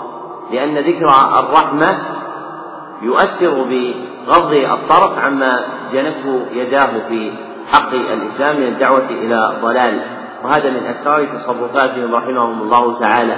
فما وجدت في كلامهم ولا يترحم على مبتدع لا يقصدون بذلك أنه ممن تحجز عنه الرحمة ولا يندرج فيها وإنما مرادهم المبالغة في زجره وزجر أتباعه عن التساهل فيما اجترأوا عليه من الإحداث والضلالة في الدين وذلك بترك إظهار الترحم عليه. ومن أدلته هذا الحديث. وقارن هذا بقوله صلى الله عليه وسلم في الصحيح هل أنتم تاركوا لي صاحبي؟ يعني أبا بكر رضي الله عنه فنسبه إلى نفسه إظهارا لمكانته وجلالة رتبته مع كون المخاطبين أيضا أصحابا له. ثم ترجم المصنف رحمه الله تعالى لأبي قتادة الأنصاري لأنه هو الذي تحمل هذا الدين فقال صل عليه يا رسول الله وعلي دينه. فصلى عليه رسول الله صلى الله عليه وسلم. ثم ذكر رحمه الله تعالى الخلاف بين الفقهاء فيما فعله أبو قتادة. هل هو وعد أم كفالة حقيقية عن ميت؟ والصحيح كما هو مذهب الجمهور أنه كفالة حقيقية. لما رواه النسائي وابن ماجه بسند صحيح في هذا الحديث وفيه أن أبا قتادة قال أنا أتكفل به. فقوله أنا أتكفل به دليل على كونه كفالة. وأما حديث جابر الذي آخره الآن ضربت عليه جلده مما استدل به من استدل على الوعد فإنه حديث ضعيف لا يثبت. نعم. قال رحمه الله أخرجه ولي البخاري في كتاب الحوالة في باب في الضم على الحكاية وبالجر على الإعراب وفي نسخة بتنوينهما إذا حال أي أحد من غير الورثة دين الميت على رجل أي معين مليء جاز أي جازت الحالة أو الحوالة وهذا الحديث ذكره البخاري في باب الدين ولفظه عن أبي هريرة رضي الله عنه أن رسول الله صلى الله عليه وسلم كان يؤتى بالرجل المتوفى عليه الدين فيسأل هل ترك لدينه قضاء؟ فإن حدث أنه ترك لدينه وفاء صلى وإلا قال للمسلمين صلوا على صاحبكم. فلما فتح الله عليه الفتوح قال أنا أولى بالمؤمنين من أنفسهم فمن توفي من المؤمنين فترك دينا فعليه قضاؤه ومن ترك مالا فلورثته وقد لخص الفصلاني كلام العسقلاني فيما يتعلق بهذا الحديث فقال استنبط منه التحذير واستنبط منه التحذير على قضاء دين الإنسان في حياته والتوصل إلى البراءة منه ولو بعد مماته ولو لم يكن أمر ولو لم يكن أمر الدين شديدا في أمر الدين لما ترك عليه السلام. الصلاة على المجنون وهل كان الصلاة على المجنون حراما أو جائزة؟ وجهان قال النووي الصواب الجزم بجوازها مع وجود الطابع كما في حديث مسلم. أقول والأظهر أن امتناعه كان بطريق الجواز. بدليل فعله ما تقدم مع أن ثبوت الحرمة لا بد له من أحد الأدلة. هذا وفي حديث ابن عباس عند الحاكمية أن النبي صلى الله عليه وسلم لم يمتنع من الصلاة على من عليه دين. جاء جبريل فقال إنما المظالم في الديون التي كانت بالبغي والإسراف فأما المتعفف بالعيال فأنا ضامن له. أو أؤدي عنه فصلى عليه النبي صلى الله عليه وسلم وقال بعد ذلك من ترك ضياعا الحديث انتهى. وفي رواية من ترك دينا أو ضياعا أو ضياعا فليأتين فليأتين. فليأتين ضياع بفتح المعجمة بعدها تحتانية. قال الخطابي هو وصف لما خلفه الميت بما خلفه الميت بلفظ المصدر. أي ترك أي ترك ذوي ضياع أي لا شيء لهم قال في الفتح وفي صلاته عليه السلام على من عليه دين بعد أن فتح الفتوح إشعار بأنه كان يقضيه من مال المصالح وقيل بل كان يقضيه من خالص نفسه وهل كان القضاء واجبا عليه أو لا؟ وجهان يقول الأظهر الوجوب إلا أنه من بيت المال فقد قال ابن بطال قوله من ترك دينا فعليه ناسك لترك الصلاة على من مات وعليه دين. وقوله فعليه قضاؤه أي مما يفين أي مما يفين الله عليه من الغنائم والصدقات. قال وهكذا يلزم المتولي لأمر المسلمين أن يفعل بمن مات وعليه دين فإن لم يفعل فالاثم عليه. إن كان حق الميت في بيت المال يفي, يفي بقدر ما عليه من الدين وإلا فبقسطه والله تعالى أعلم. ذكر المصنف رحمه الله تعالى مما ورد في معنى هذا الحديث بعد بيان أن البخاري أخرجه في كتاب الحوالة وقال أي معين الملي يعني عنده جدة وسعة في رزقه ذكر حديث أبي هريرة في معنى حديث الباب ثم أتبعه بذكر جملة من فوائده مما لخصه القسطلاني في إرشاد الساري من كلام العسقلاني وهو ابن حجر في فتح الباري.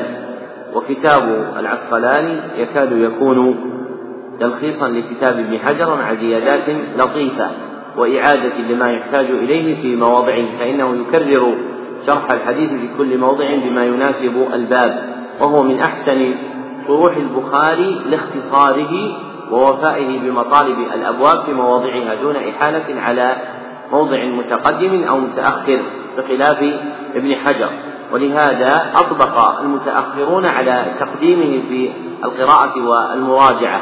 فعامة العلماء المتأخرين بعد القرن العاشر إلى يومنا هذا كانوا يعتنون بإرشاد الساري فكانت المراجعة إذا احتج إلى معنى في البخاري تكون إليه ويكون إحضاره عند سد البخاري للنظر فيما أشكل من معانيه. على هذا علماء البلاد المصرية وكان مقررا في الأزهر ولا سيما مقدمته.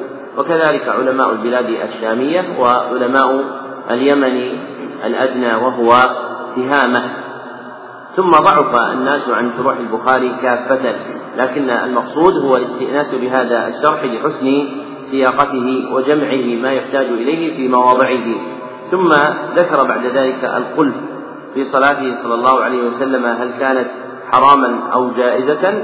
والأظهر أن امتناعه دال على الجواز فتجوز الصلاة على المديون من ولي الأمر أو ممن يعظم لأن ولي الأمر يكون مقتداه في ذلك النبي صلى الله عليه وسلم. فمن علم أنه ترك دينا مع عدم مبالاته به فإن مما يعزر به ترك الصلاة عليه. وذلك الترك ليس على وجه التحريم بل يجوز له أن يصلي عليه. ثم أورد المصنف رحمه الله تعالى حديثا يبين التفريق بين الديون التي تكون في البغي والإسراف والديون التي تكون في التعفف والحاجة.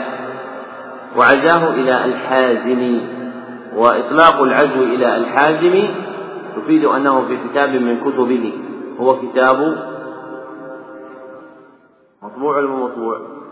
ما عزاه المحقق إطلاق العزو إلى الحازم مثل ما قال هاني هو في كتاب الاعتبار للناسخ والمنسوخ من الآثار. وهذا الحديث موجود فيه لكن الحافظ جرى في الفتح على عدم ذكر كتاب الاعتبار فهو يعزو إلى الحازم دون ذكر كتابه.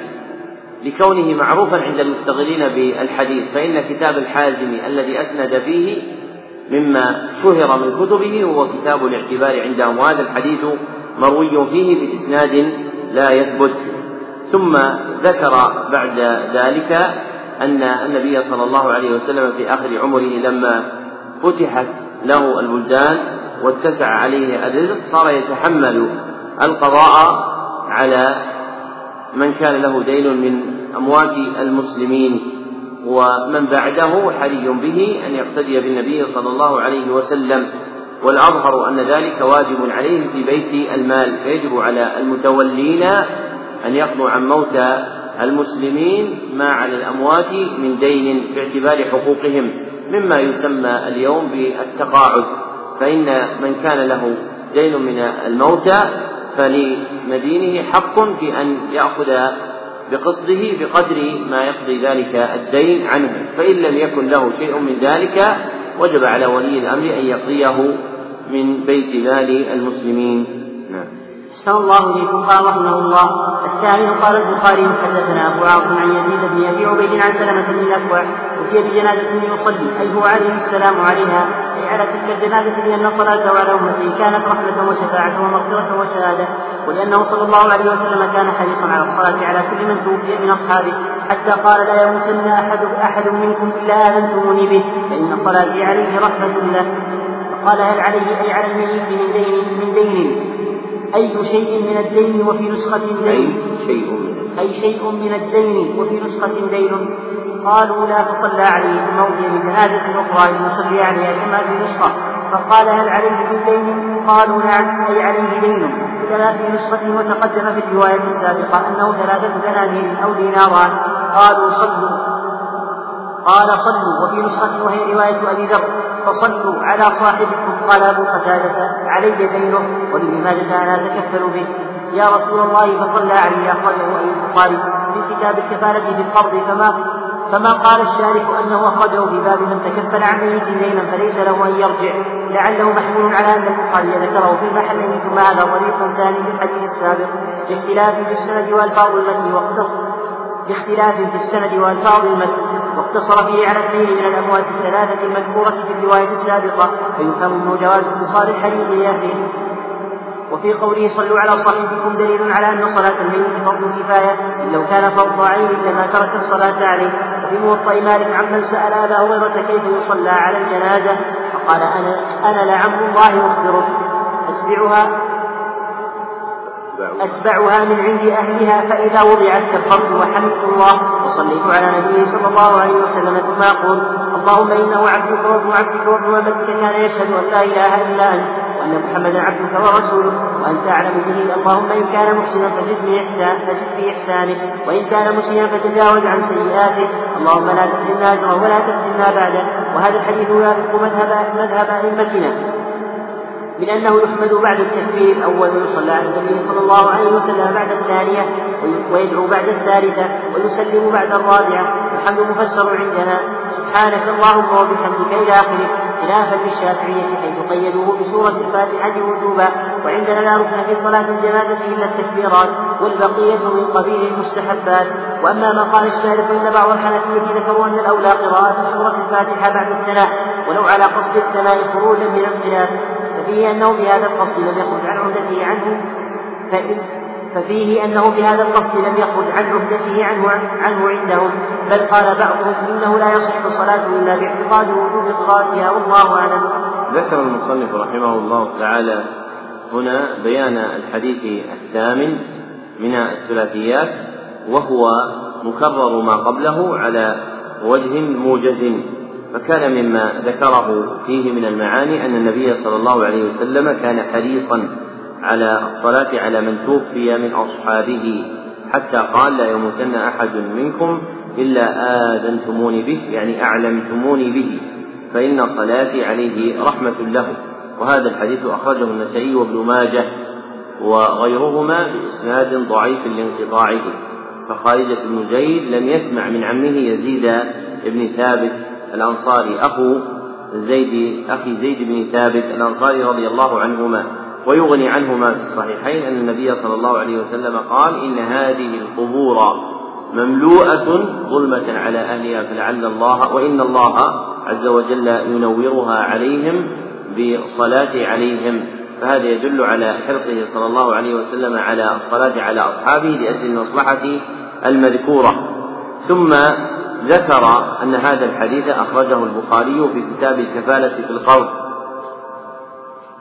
وأن ما ذكره الشارح وهو حميد السندي أنه أخرجه من باب من تكفل باب من تكفل عن ميت دينا فليس له أن يرجع محمول على أن البخاري ذكره في المحلين وليس كذلك بل البخاري أخرجه في كتاب الكفالة في الباب المذكور فيكون صاحب الأصل عزاه إلى الكتاب وأما حميد السندي فإنه عزاه إلى الباب الذي أخرج المصنف الحديث فيه.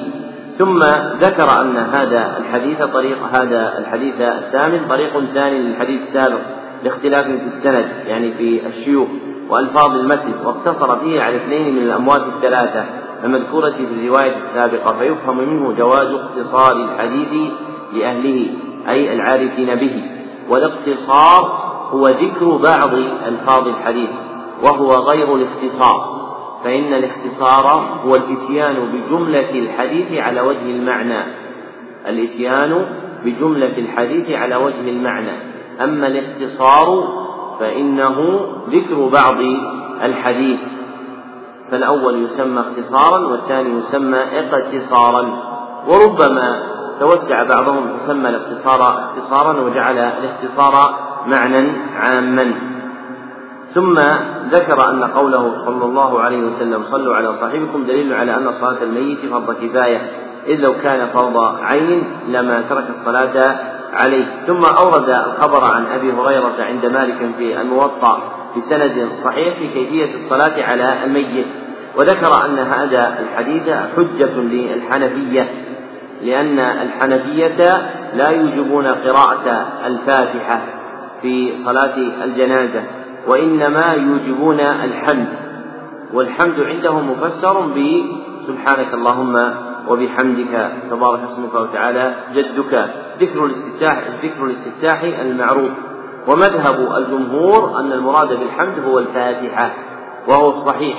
لما ثبت في البخاري أن ابن عباس قرأ بالفاتحة في صلاة الجنازة ورفع صوته ثم قال لتعلموا أنها سنة أي لتعلموا أن قراءة سورة الفاتحة في الصلاة من طريقته صلى الله عليه وسلم في صلاة الجنازة. فهذا معنى السنة العام أي الطريقة التي كان عليها النبي صلى الله عليه وسلم. وقد تكون واجبة وقد تكون مستحبة. ثم ذكر أن الشارح نقل عن بعض الحنفية ذكروا أن الأولى قراءة سورة الفاتحة بعد الثناء ولو على قصد الثناء خروجا من الخلاف. فبعض فقهاء الحنفية قالوا أن من حمد وأثنى يكفيه لكن لو قرأ الفاتحة فهو أولى خروجا من الخلاف. ثم بين المصنف أنه بهذا القصد لم يخرج عن عهدته عنه عندهم أي أنه إذا قرأها على إرادة الخروج من الخلاف فلا تبرأ ذمته لأنه لم يرد قراءة الفاتحة. حتى قال بعض الفقهاء إنه لا يصح صلاته إلا باعتقاد وجوب قراءتها. يعني من فعل ذلك للخروج من الخلاف فإن فعله لا يخرج عن كونه ثناء إلا أن يعتقد وجوب قراءتها فيكون حينئذ موافقا للجمهور. والصحيح أن المصلي على الجنازة لا بد أن يقرأ الفاتحة كما سلف. نعم. صلى الله إليكم. قال رحمه الله التاسع قال البخاري حدثنا أبو عاصم الضحاك بن مخلد. عن يزيد بن أبي عبيد عن سلمة بن الأكوع أن النبي صلى الله عليه وسلم رأى نيران بكسر ولي جمع ناق والياء منقلبة عن الواو توقد بصيغة المجهول مخففة يوم خيبر أي يوم فتح خيبر على حد المضاف وسيأتي في الحديث السابع عشر بلفظ يوم فتحوا خيبر. وفي بعض النسخ هنا يوم فتح يوم فتح خيبر وهي البلدة المعروفة على أربع مراحل من المدينة المشرفة إلى جهة الشام. على أربع مراحل. على أربع مراحل من المدينة المشرفة إلى جهة الشام كم بين المدينة وخيبر الآن بالأكيال؟ ها؟ 170 إيش الفائدة من هذا؟ المرحلة ما هي المرحلة؟ إيه هذا اللي قربناه لكم بعدين مسيرة يوم بليلة ما طيب ما تنضبط. مسيرة يوم بليلة لمن؟ المسافر على الراحلة. يعني مسيرة الراحلة في يوم وليلة هذه المرحلة. وهي عندهم المسافة بين موضعين يستراح في الثاني منهما. هذه المرحلة. هي المسافة بين موضعين يستراح بينهما. وكانت العرب تنشئ السفر في أول النهار ثم تقف آخره. تكون مسيرة يوم تكون مسيرة يوم. وهذه المرحلة هي المعروفة عند الناس اليوم من أهل الإبل باسم الشدة. وهم يقولون أننا ارتحلنا أربع شدات أو خمس شدات يعني أنهم خرجوا ثم توقفوا آخر النهار. ثم من غد فعلوا ذلك ثم بعده ثم بعده. فهذه أربع مراحل.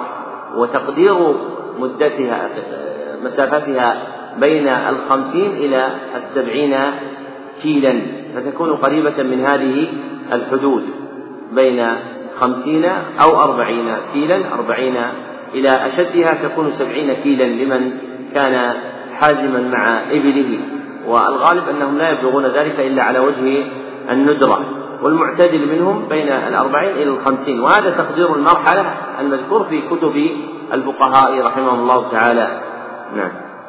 أحسن الله إليكم إلى جهة الشام ذات ذات حصون ومزارع فهو ممنوع من الصرف للعلمية والتأنيث وكانت في زمن النبي صلى الله عليه وسلم في أيدي جماعة من اليهود فتحى رسول الله صلى الله عليه وسلم على رأس سبع سنين من الهجرة وكان فتحه على يد علي رضي الله عنه والقصة مشهورة ليس هنا موضع بصرها فقال على ما أي فوق ما أي فوق ما توقد هذه النيران وهو بإثبات ألف ما الاستفهامية مع دخول الجاد عليها وهو قليل والأصل فيه قال علامة بحذف ألف ما استفهامية ولأبي ذر فقال علامة بفاء قبل قال. وحذف ألف ما والمعنى على أي شيء توقد هذه النيران. فقالوا أي جماعة من المخاطبين المسؤولين ولأبي ذر قال أي أحدهم أو رئيسهم على الحمر بضم الحاء والميم جمع حمار. ومنه قوله تعالى كأنهم حمر مستنفرة. وأما الحمر بضم فسكون فهو جمع أحمر. كسود جمع أسود كسود جمع أسود. وتكلف الشارح في قوله والتقدير على رفع الحمور الإنسية احترازا من الحمر الوحشية. وهي وهي بكسر الحم وهي بكسر الهمزة وسكون النون نسبة إلى الجنس وهو بنو آدم. وقيل بضم الهمزة نسبة إلى الإنس ضد الوحشية. ويروى بفتح الهمزة نسبة إلى الأنس ضد الوحشة. نسبة إلى الأنس ضد الوحشة ويروى بفتح الهمزة والنون. نسبة إلى إلى الأنس. مصدر. إلى الأنس مصدر. أنست كذا كذا ذكر في النهاية. لكن تعقبه القاضي عياض حيث قال وأكثر روايات الشيوخ بفتحتين. وزعم ابن الأثير أن في كلام أبي موسى المديني ما يقتضي أنه بالضم فالسكون لقوله الأنسية. فالسكون لقوله الأنسية هي التي تألف البيوت والأنس ضد الوحشة. ولا حجة له في ذلك لأن أبا موسى إنما قال بفتحتين وقد صرح الجوهري أن الأنس بفتحتين ضد الوحشة. ولم يقع في شيء من روايات الحديث بضم وسكون. مع احتمال جوازه نعم زيف أبو موسى الرواية بكسر أوله. ثم السكون وقال ابن الأثير إن أراد من جهة الرواية فعسى وإلا فهو ثابت في اللغة. هذا وقد وقع في حديث ابي ثعلبه وغيره الأهلية بدل بدل الجنسيه. ذكر المصنف رحمه الله تعالى في هذه الجملة ما يتعلق ببيان معاني الحديث التاسع وفيه الإعلام بأن هذا الحديث وقع في هذه الرواية على ما بإثبات الف ما الاستفهامية ويجوز حذفها كما وقع في رواية الأصيل ولأبي وأبي ذر وهو المشهور لغة فالأكمل حذفها. ثم ذكر ما جرى من الخلف في نسبة تلك الحمر هل هي الإنسية بكسر الهمزة وسكون النون أم غيرها على ألفاظ عدة؟ أشهرها هو الأول وهي أنها منسوبة إلى الإنس وهم الناس لأنها تكون معهم. وتعيش بين أظهرهم فهي طوافة عليهم والمراد بها الأهلية وهي ضد الوحشية النافرة كما وقع ذلك في حديث أبي ثعلبة في الصحيحين. نعم. أحسن الله إليكم. قال رحمه الله قال أي النبي صلى الله عليه وسلم اكسروها بكسر السين أي الظروف أو القدور التي تطبخ فيها الحمر كما يدل عليها سياق الكلام والأمر بكسرها للزج والمبالغة في تحريم تلك اللحوم فلما التمسوا غسلها لما في كسرها إتلاف لما في كسرها إتلاف مال وتضييع حال جوز غسلها قال الفقهاء إذا كانت الأوعية التي فيها الشيء النجس بحيث يمكن أن يراق ما فيها وإذا غسلت طهرت وينتفع بها لم يجوز إتلافها وإن لم يكن كذلك جاز كسرها. وأريقوها أي وصفوها والواو لمطلق الجمع وهو بفتح الهمزة وسكون لا إلى غير. وفي الصحاح أنه أمر أنه أمر من باب الأفعال بزيادة الهاء بدلا عن حركة عين الفعل أي أصله أليق أريق يليق أريق يليق وقيل أروق يروق فجبر. فجبر, فجبر ما لحقه من ما لحقه من التغيير. فجبر ما لحقه من التغيير بزيادتها نحو استطاع بفتح الهمزة يستطيع بضم أوله من أطاع يطيع بزيادة السين بدلا عن الحركة وتوضيحه ما قاله الطيبي من إهراق يبريق بسكون الهاء نحو استطاع يستطيع فأبدلت الهمزة هاء ثم جعلت عوضا عن حركة العين فصارت كأنها من نفس الكلمة ثم أسئلت عليه الهمزة وأظهر منه ما قال صاحب النهاية بأن الهاء من هراق بدل بدل من همزة أراق فقال أراق الماء يريقه إراقا وهراق يريقه بفتح الهاء هراقة ويقال فيه أهرقت الماء أهرقه إهراقا فيجمع بين البدل والمبتل انتهى. ولا يخفى أنه يستفاد منه أن الأمر لا يكون إلا بسكون الهاء والمضارع فيجوز في هائه السكون والفتح هذا ولأبي ذر وهريقوها بحذف الهمزة وزيادة مثنات تحتية قبل القاف والهاء مفتوحة كما نقله الشارح. وهو يوهم أن زيادة المثنى مختصة بهذه الرواية دون الرواية الأولى وليس كذلك. كما وقع من أصله في زيادة الهمزة وحذف المثنى مخالف للرواية والدراية وأما ما نقله ابن حجر المكي في شرح الشمائل أن أهراق بفتح الهاء وسكونها. من الإراقة فالهاء زائدة فغير صحيح سكونها لما تقدم من كلام أهل اللغة. ثم قول ابن حجر وفيه لغة أخرى هراق الماء هريقة بفتح الهاء. والهاء حينئذ بدل من الهمزة وعلى الأولى لغتان نريق ونهريق. نريق. ونهريق. وعلى الأولى لغتان نريق ونهريق. فغير مستقيم بل هو تلفيق من اللغتين فإن نهريق بفتح الهاء مضارع هراء وسكونها مضارع أهرق بزيادة الهمزة. قالوا أي الصحابة مستفهمين ألا نهريقها أي من غير كسرها وتقييم الشارح بضم النون وفتح الهاء واقتصاره عليه يفهم أنه لا يجوز سكونها وليس كذلك لما سبق من أن في نذير لغتان فتح الهاء على أنها عوض من الهمزة وحينئذ موضعه هواق وسكون الهاء على أنه زائدا على أنه زائدة وماضيته أهراب ونفصلها أي وألا أي وماضيه وماضيه ماضيه لا يقال ماضيته ماضيه نعم. وماضيه أهراب ونغسلها أي وألا نغسلها من غير كسرها قال اغسلوا أي اغسلوا القدور والمعنى اكتفوا بغسلها إذا أمكن غسلها وفيه رد على من زعم أن بنان الخمر لا سبيل إلى تطهيرها فإن الذي دخل القدور من الماء الذي طبخت فيه الحمر يطهره الغسل وقد أذن صلى الله عليه وسلم في غسلها وقد دل على إمكان تطهيرها وفي هذا يشعر إلى أن الحمر كانت ميتة. وإلا فالمذبوحة منها طاهرة عند الحنفية لما تقرر في محله من الأدلة.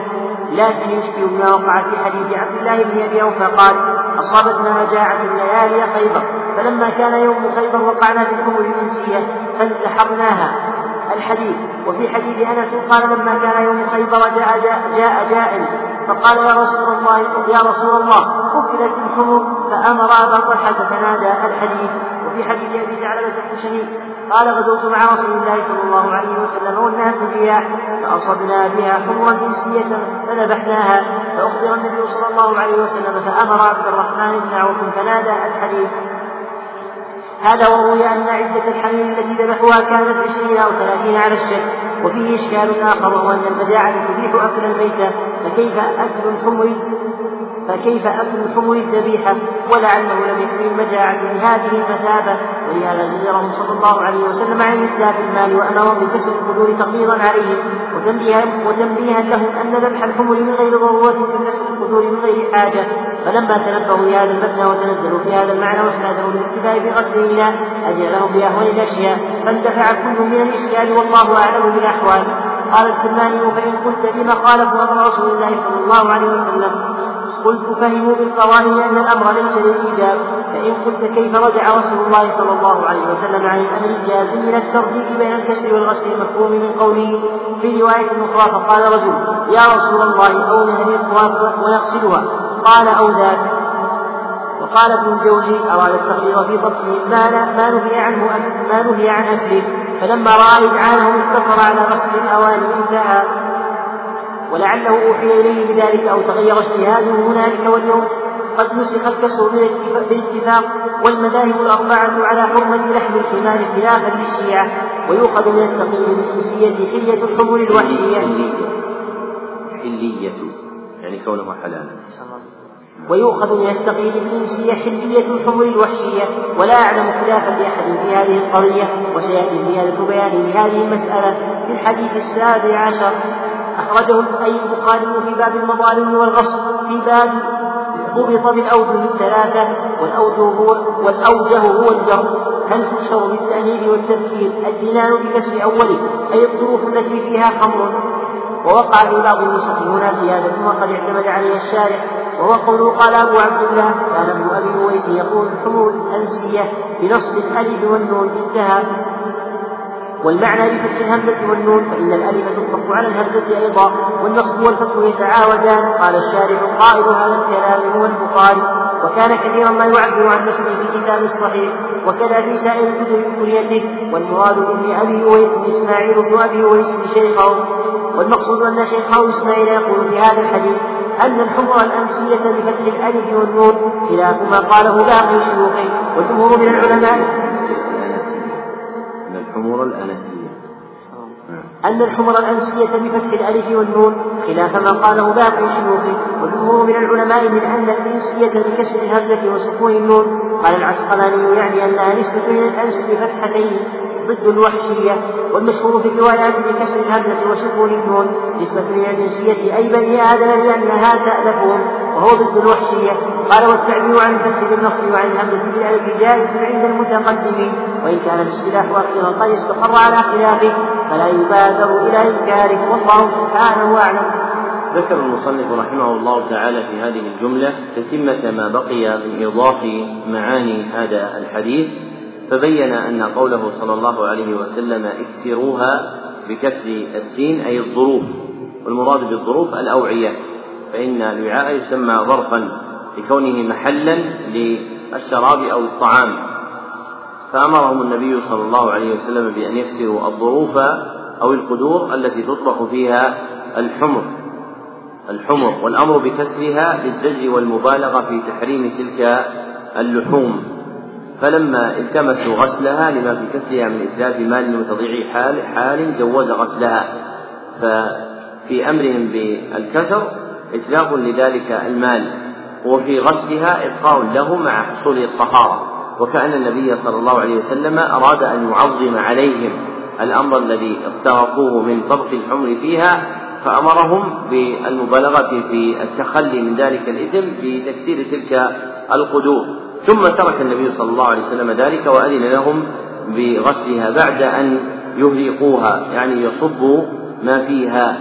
ثم ذكر المصنف رحمه الله تعالى خلافا بين أهل اللسان في أصل هذا الفعل. أبينه وأوضحه ما نقله عن صاحب النهاية وهو ابن الأثير بأن الهاء من هراق بدل من همزة أراق فقال أراق الماء يريقه إراقة وهراقه يهريقه بفتح الهاء هراقة ويقال فيه أهرقت الماء أهرقه إهراقا فيجمع بين البدل والمبدل يعني بين الهمزة والهاء. ثم ذكر بعد ذلك ما وقع لابن حجر الهيثمي من التلفيق بين اللغتين في ما زعمه من ذكر لغة أخرى. وهي هراق الماء هريقة إلى آخره. وهذا يقع في كلام المتأخرين فيبنون لغة يظنونها تخرج على اللغة الأولى وليست كذلك بل هي متعلقة بلغة أخرى. فيقع التلفيق في اللغات كما يقع التلفيق في المرويات لكن الدراية بأصول العربية ضعيفة في الناس فلا تقوم هذه المعاني عندهم كثيرا. لكن من حقق في علم اللسان وجد من مآخذ الخطأ ومسالكه عندهم التلفيق بين اللغات بتخريج لغة على لغة أخرى لا تمت لها بصلة. ثم ذكر بعد ذلك قول الصحابة ألا نهريقها ونغسلها أي ألا نغسلها من غير كسرها وأن النبي صلى الله عليه وسلم قال اغسلوا أي اكتفوا بغسلها ولا تكسروها اكتفاء بحصول الأمر منه صلى الله عليه وسلم في بيان قبح ما فعلوا لأنه أراد أن ينزع هذا الأمر من نفوسهم فأمرهم بالتكسير ثم عدل إلى الغسل.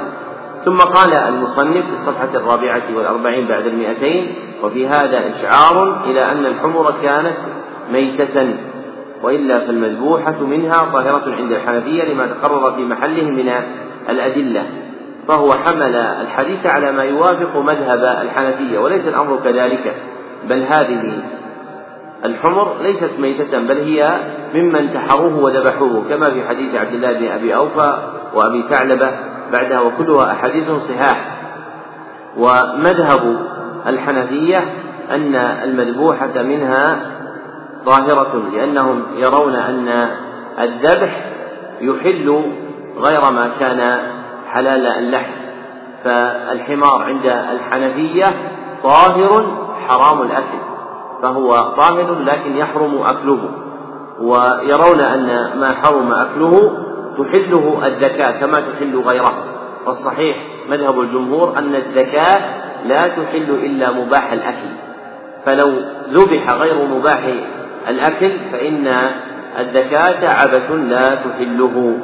ثم ذكر المصنف رحمه الله تعالى أنه يشكل بعد بيان علة عدة الأحاديث أنه يشكل أن المجاعة تبيح أكل الميتة فكيف أكل الحمر الذبيحة؟ ثم بين أنه لعله لم يكن المجاعة بهذه المثابة يعني التي تحملهم على أكل لحم الحمر الأهلي الأهلية فلم يكونوا مضطرين إليها فلذلك وقع الزجر من النبي صلى الله عليه وسلم. لهم. ثم أورد كلاما عن الكرماني وابن الجوزي في بيان وجه عدوله صلى الله عليه وسلم عن الأمر بالكفر إلى الاكتفاء بالتغسيل وهو قصد زجرهم وحملهم على الإذعان إلى ما أمرهم به من إهراق تلك الحمر المطبوخة. وبين المصنف احتمالا آخر بأنه لعله أوحي إليه بذلك وهو الإيحاء إليه بالاكتفاء بالغسل أو تغير اجتهاده هنالك. ثم قال واليوم قد نسخ الكسر بالاتفاق فتغسل وتدفع النجاسة عنها بغسلها. ثم ذكر أن المذاهب الأربعة على حرمة لحم الحمار خلافا للشيعة. وأما الطهارة فإنهم مختلفون فيها. فمنهم من يقول بطهارة الحمار ومنهم من لا يقول بطهارة الحمار. ومذهب الحنابلة أن الحمار ليس بطاهر خلافا للجمهور. والأظهر والله أعلم أنه طاهر لإلحاقه بالتعليل الوارد في حديث الهرة إنها من الطوافين عليكم والطوافات والحمار أكثر طوافا واستعمالا من الهرة. وكانت عامة مراكب الصحابة في العهد النبوي فيه ولم يأتي أمرهم بتطهير ثيابهم من عرقه فدل ذلك على أنه طاهر. ثم ذكر بعد ذلك أن بعض نسخ البخاري وقعت فيها زيادة. قال أبو عبد الله كان ابن أبي أويس يقول الحمر الأنسية بنصب الألف والنون يعني بفتحهما والمتقدمون يتسامحون في الاصطلاحات قبل استقرارها. فتقع على وجه التوسع كما تقدم بيانه في التعليق على كتاب الطاهر بن عاشور في شرح كتاب التفسير من صحيح البخاري. ثم ذكر نقلا عن الشارح أن قائل هذا الكلام هو البخاري وكان كثيرا ما يعبر عن نفسه في كتاب الصحيح وفي سائر كتبه بكنيته فيقول قال أبو عبد الله وربما هذا وربما يكون هذا صادرا منه صلى الله عليه وسلم وربما يكون صادرا من الراوي عنه. فإن التلميذ الراوي عنه إذا أراد أن يذكر كلاما له قال أبو عبد الله فيجوز أن يكون كذلك وكذلك. ومما ينبه إليه من هذا الجنس ما يقع في كتب البيهقي رحمه الله تعالى فإنه يقع فيها كثيرا قال الإمام أحمد ثم يذكر كلام كلامه. والمراد بالإمام أحمد هنا من؟ ها؟ البيهقي لأن اسمه أحمد ابن الحسين البيهقي أبو بكر رحمه الله تعالى فالراوي عنه يقول قال الإمام أحمد يعني شيخه وهو عنده بمنزلة الإمامة في الدين ويظن بعض الناس أن هذا هو أحمد بن حنبل فتجد بعض المتأخرين يقول قال الإمام أحمد بن حنبل كما في سنن البيهقي أو كما في دلائل النبوة البيهقي وليس الأمر كذلك بل أحمد هذا هو أحمد بن الحسين البيهقي المصنف. نعم. أحسن الله إليكم. قال رحمه الله العاشر قال البخاري حدثنا محمد بن عبد الله أي المثنى بن عبد الله بن أنس بن مالك الأنصاري أي البصري قاضيها سمع ذا وسليمان التيمي وحميد الطويل ومالك بن دينار وغيره وروى عنه أبو الوليد الطيالسي وقتيبة بن سعيد وأحمد بن محمد والبخاري والرازي وغيرهم من الأئمة الأعلام ولي القضاء بالبصرة أيام الرشيد بعد معاذ بن معاذ وقدم بغداد فولي القضاء وحدث بها ثم رجع إلى البصرة. ثقة خليل. والرازي هذا من؟ إذا أطلق والبخاري والرازي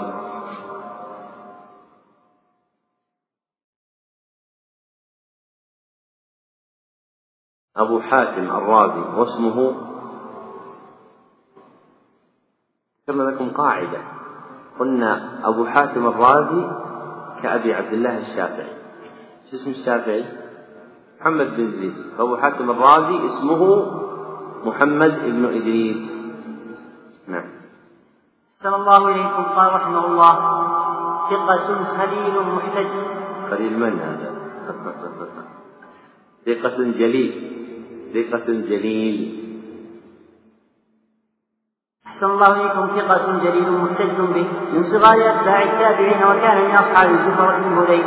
وأبي يوسف مات سنة خمس عشر ومائتين وولد في السنة التي ولد فيها عبد الله بن المبارك وهي سنة ثمان عشر ومائة وروى له باقي أصحاب الكتب الستة.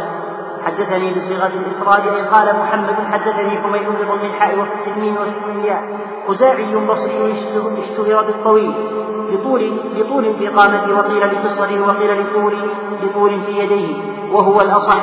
قال الأصمعي رأيت حميدا ولم يكن طويلا ولكن كان طويل اليدين تابعي صغير. سمع أنس سمع أنس بن مالك سمع أنس بن مالك ولد سنة 68 ومات سنة ثمان وأربعين ومائة وهو قائم يصلي وله خمسة وسبعون سنة. خمس وسبعون سنة هذا غلط. وله خمس وسبعون سنة وكان كثير الحديث واسع الرواية. روى عنه حماد روى عنه حماد بن سلمة وابن المبارك وابن الأنصاري وغيرهم واتفقوا على الاحتجاج به مع أنه يدلس عن أنس في بعض ما روى عنه. وإذا قال سمعت وحدثنا فهو في غاية الإتقان وروي عن شعبة أنه قال لم يسمع حميد عن أنس إلا أربعة وعشرين حديثا والباقي سمعها من ثابت عن أنس طيب كيف البخاري رحمه الله تعالى يخرج حديث المدلس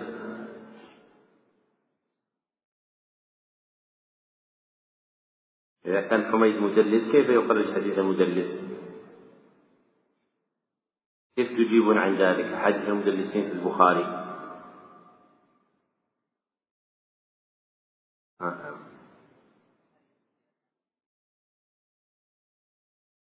طيب وش أول الانتقاء هذا؟ أن يكون البخاري أولا مما ممن وقف على سماعه لكن لم يسنده يعني أن البخاري وقف على سماعه فانتفى ضرر تدريسه فهو إن أورده عن عنه بلفظ عن فيكون قد وقف على سماعه في موضع آخر وثانيها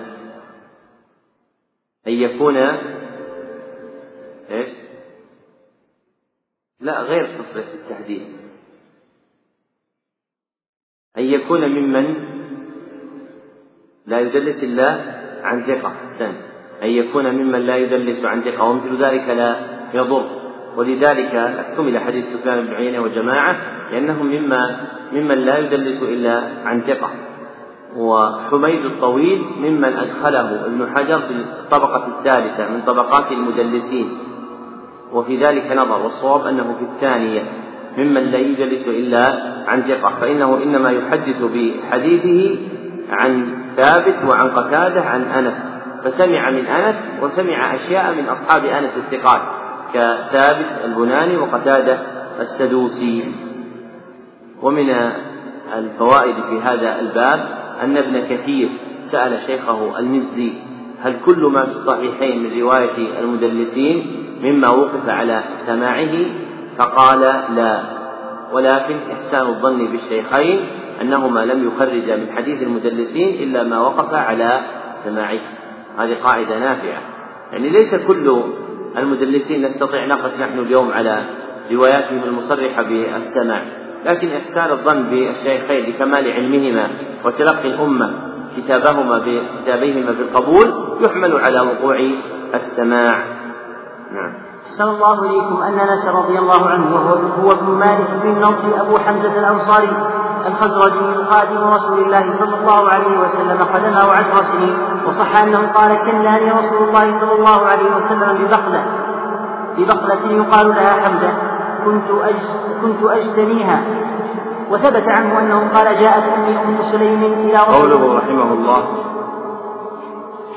وصح يعني عن أنس أنه قال فنان رسول الله صلى الله عليه وسلم ببقلة يعني بنبات من نبات الأرض. فإن البقول اسم لنبات الأرض الصغير ومنه سميت البقالة بقالة. فإن أصل البقالة الموضع الذي تباع فيه البقول. ثم بعد ذلك استعمله الناس في المحل الذي يباع فيه سائر ما يحتاجونه وإلا في الأصل فهي مأخوذة من ذلك. وفي المتقدمين من يلقب بالبقال نسبة إلى البقول.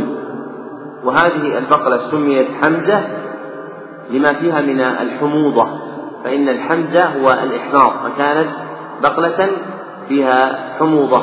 وفي نبات الجزيرة مما ينبت بنفسه بعد نزول المطر ما يكون فيه حموضة. نعم.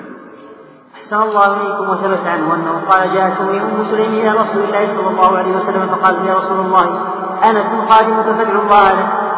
فقال اللهم أكثر ماله وولده وأطل عمره قال أنس أكثر الله مالي حتى إن لي كرما يحمل في السنة مرتين. وولد لصلب مئة وستة, وستة أولاد. وأنا أرض الثانية يعني طول الحياة. كذا قاله الشارح. والأنسب أن أنس قال وأنا أرض الثالثة. في رواية أنه عليه السلام قال اللهم أكثر ماله وولده وأسكنه في الجنة وقد ذكر بعض علماء الحديث أنه عم أنه عمر حتى جاوز المئة ومروياته ألف حديث ومئتان وستة وثمانون حديثا وتوفي خالد البصرة على نحو فرسخ ونصف ودفن هناك في موضع يعرف بقصر أنس وهو آخر من مات بالبصرة من الصحابة بالاتفاق فرسخ كم يعني؟ كم ميل الفرسخ؟ ثلاثة أميال. وقيل ميلان ونصف. بالخلاف بين بني أمية وبني العباس في تقدير الأميال. فالمشهور هو ميل هو تقدير العباسيين. فقدروا الفرسخ بثلاثة أميال. نعم. أحسن الله إليكم. عن ثابت قال كنت مع أنس فجاءه قهرمانه فقال يا أبا حمزة. معنى قصر أنس. يعني؟ ها؟ منزله. منزله. وهذا من الموجود إلى الآن في المواضع الموجودة في الجزيرة. يقولون قصر عقيل قصر فلان يقصدون منزله. فيسمون الموقع على بيته وينسبونه إليه. نعم. فقال يا أحسن الله إليكم فقال يا أبا حمزة عطشت أرضنا قال فقام أنس فتوضأ وخرج إلى البرية فصلى ركعتين ثم دعا فرأيت السحاب يلتئم قال ثم مطرت ثم مطرت حتى ملأت كل شيء فلما سكن المطر بعث أنس بعض أهله وقال انظر أين بلغت السماء. فنظر لم يتعد أرضه إلا يسيرا وذلك في الصيف. هذه الكرامة من الكرامات الثابتة لأنس رواها ابن سعد وغيره بسند صحيح. ومعنى القهرمان القائم بأموره المتولي لها. فقوله فجاء قهرمانه يعني جاء الرجل القائم بأمور أنس. وهي كلمة أعجمية. نعم. أحسن الله إليكم.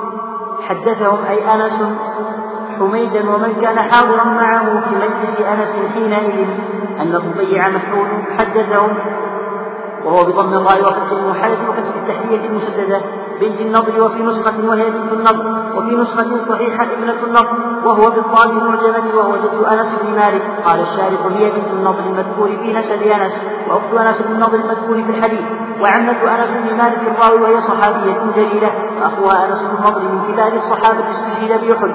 وفي الصحيح عن أنس أن عمه غاب عن قتال بدر فقال يا رسول الله غبت عن أول قتال قاتلت فيه المشركين. والله لئن أشهدني الله قتال قتال المشركين ليرين الله ما أصنع. فلما كان يوم أحد انكشف المسلمون فقال اللهم إني أعتذر إليك مما صنع هؤلاء يعني المسلمين وأبرأ إليك مما جاء به هؤلاء يعني المشركين. ثم تقدم فاستقبله سعد بن معاذ فقال أي سعد هذه الجنة ورب هذه الجنة ورب ورب أنس ورب أنس أجد ريحها دون أحد. فقال سعد بن معاذ فقاتل. فقاتل وما عرفت ورب أنس واو قسم تصير مجرورة ورب أنس نعم. الله قال سعد بن معاذ فقاتل وما عرفت ما صنع. قال أنس فوجدناه يوم أحد بين القتلى فيه بضع وثمانون جراحا من ضربة بسيف وطعنة برمح ورمية بسام. قد مثلوا به فلما عرفناه فما عرفناه حتى عرفته اخته ببناني قال أنس فكنا نقول أنزلت هذه الآية من المؤمنين رجال صدقوا ما عاهدوا الله عليه. فيه وأصحابه. كسرت أي الربيع ثنية جارية الثنية واحدة الثنايا. وهي الأسنان الأربع التي في مقدم الفم اثنان في الطرف الأعلى واثنان في الطرف الأسفل. والمراد بجارية المرأة الشابة. لا الأمة ليتصور القصاص بينهما. وفي رواية قال جارية من الأنصار. وفي رواية لأبي داود لطمت امرأة فكسرت ثنيتها وهي وهي توظف المراد بها. فطلبوا أي قوم الربيع من قوم الجارية أرشوا أي قبوله وهو بفتح حمزة وسكون الراء فشيل معجما دية الجراحة وطلبوا العفو أي عن قصاصها ويحتمل أن يكون المعنى طلب أهل الربيع من أهل التي كسرت ثنيتها أن تعفو عن الكسر. أن تعفو عن الكسر المذكور مجانا أي على مال الدية قالوا وبمعنى أو فأبوا أي الأمرين ما قالوا وبمعنى أو. صاب فالواو فالواو بمعنى أو. صاب فالواو بمعنى أو. شوف الواو جعلها قدام كلمة وبمعنى وحول الفاء إلى قاف. الصواب أي على مال الدية فالواو بمعنى أو.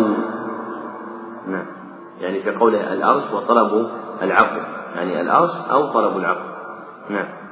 أحسن الله إليكم. فالواو بمعنى أو فأبوا أي فأبوا أي الأمرين المذكورين والمعنى امتنع قوم الجارية فلم يرضوا بأخذ فلم يرضوا بأخذ الأرش أو ولا بالعفو عنها ولم يقبلوا إلا القصاص. فأتوا النبي صلى الله عليه وسلم أي ورفعوا القضية عليه عليه السلام.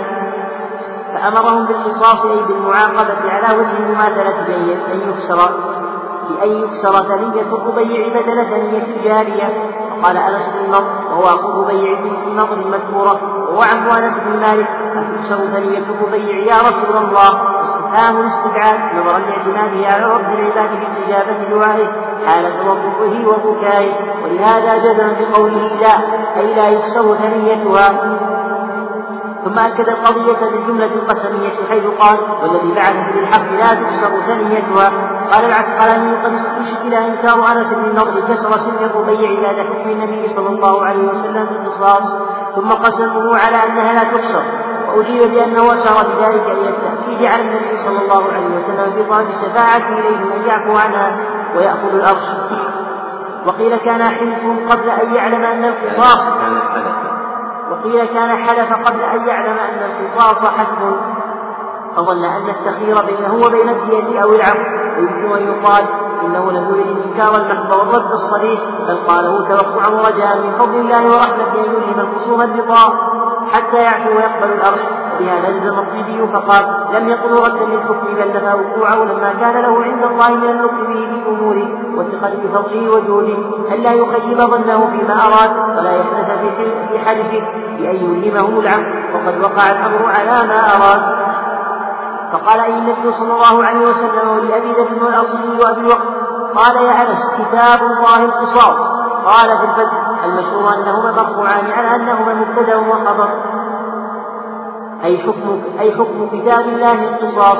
على حذف المضاف أو المراد بكتاب الله حكمه. فقيل أشار إلى قوله تعالى والسن بالسن. بقوله وكتبنا عليهم فيها بناء على أن شرع من قبلنا شرع لنا ما لم ما لم يرد في شرعنا ما يرفعه. وقيل إلى قوله فعاقبوا مثل ما عوقبتم به.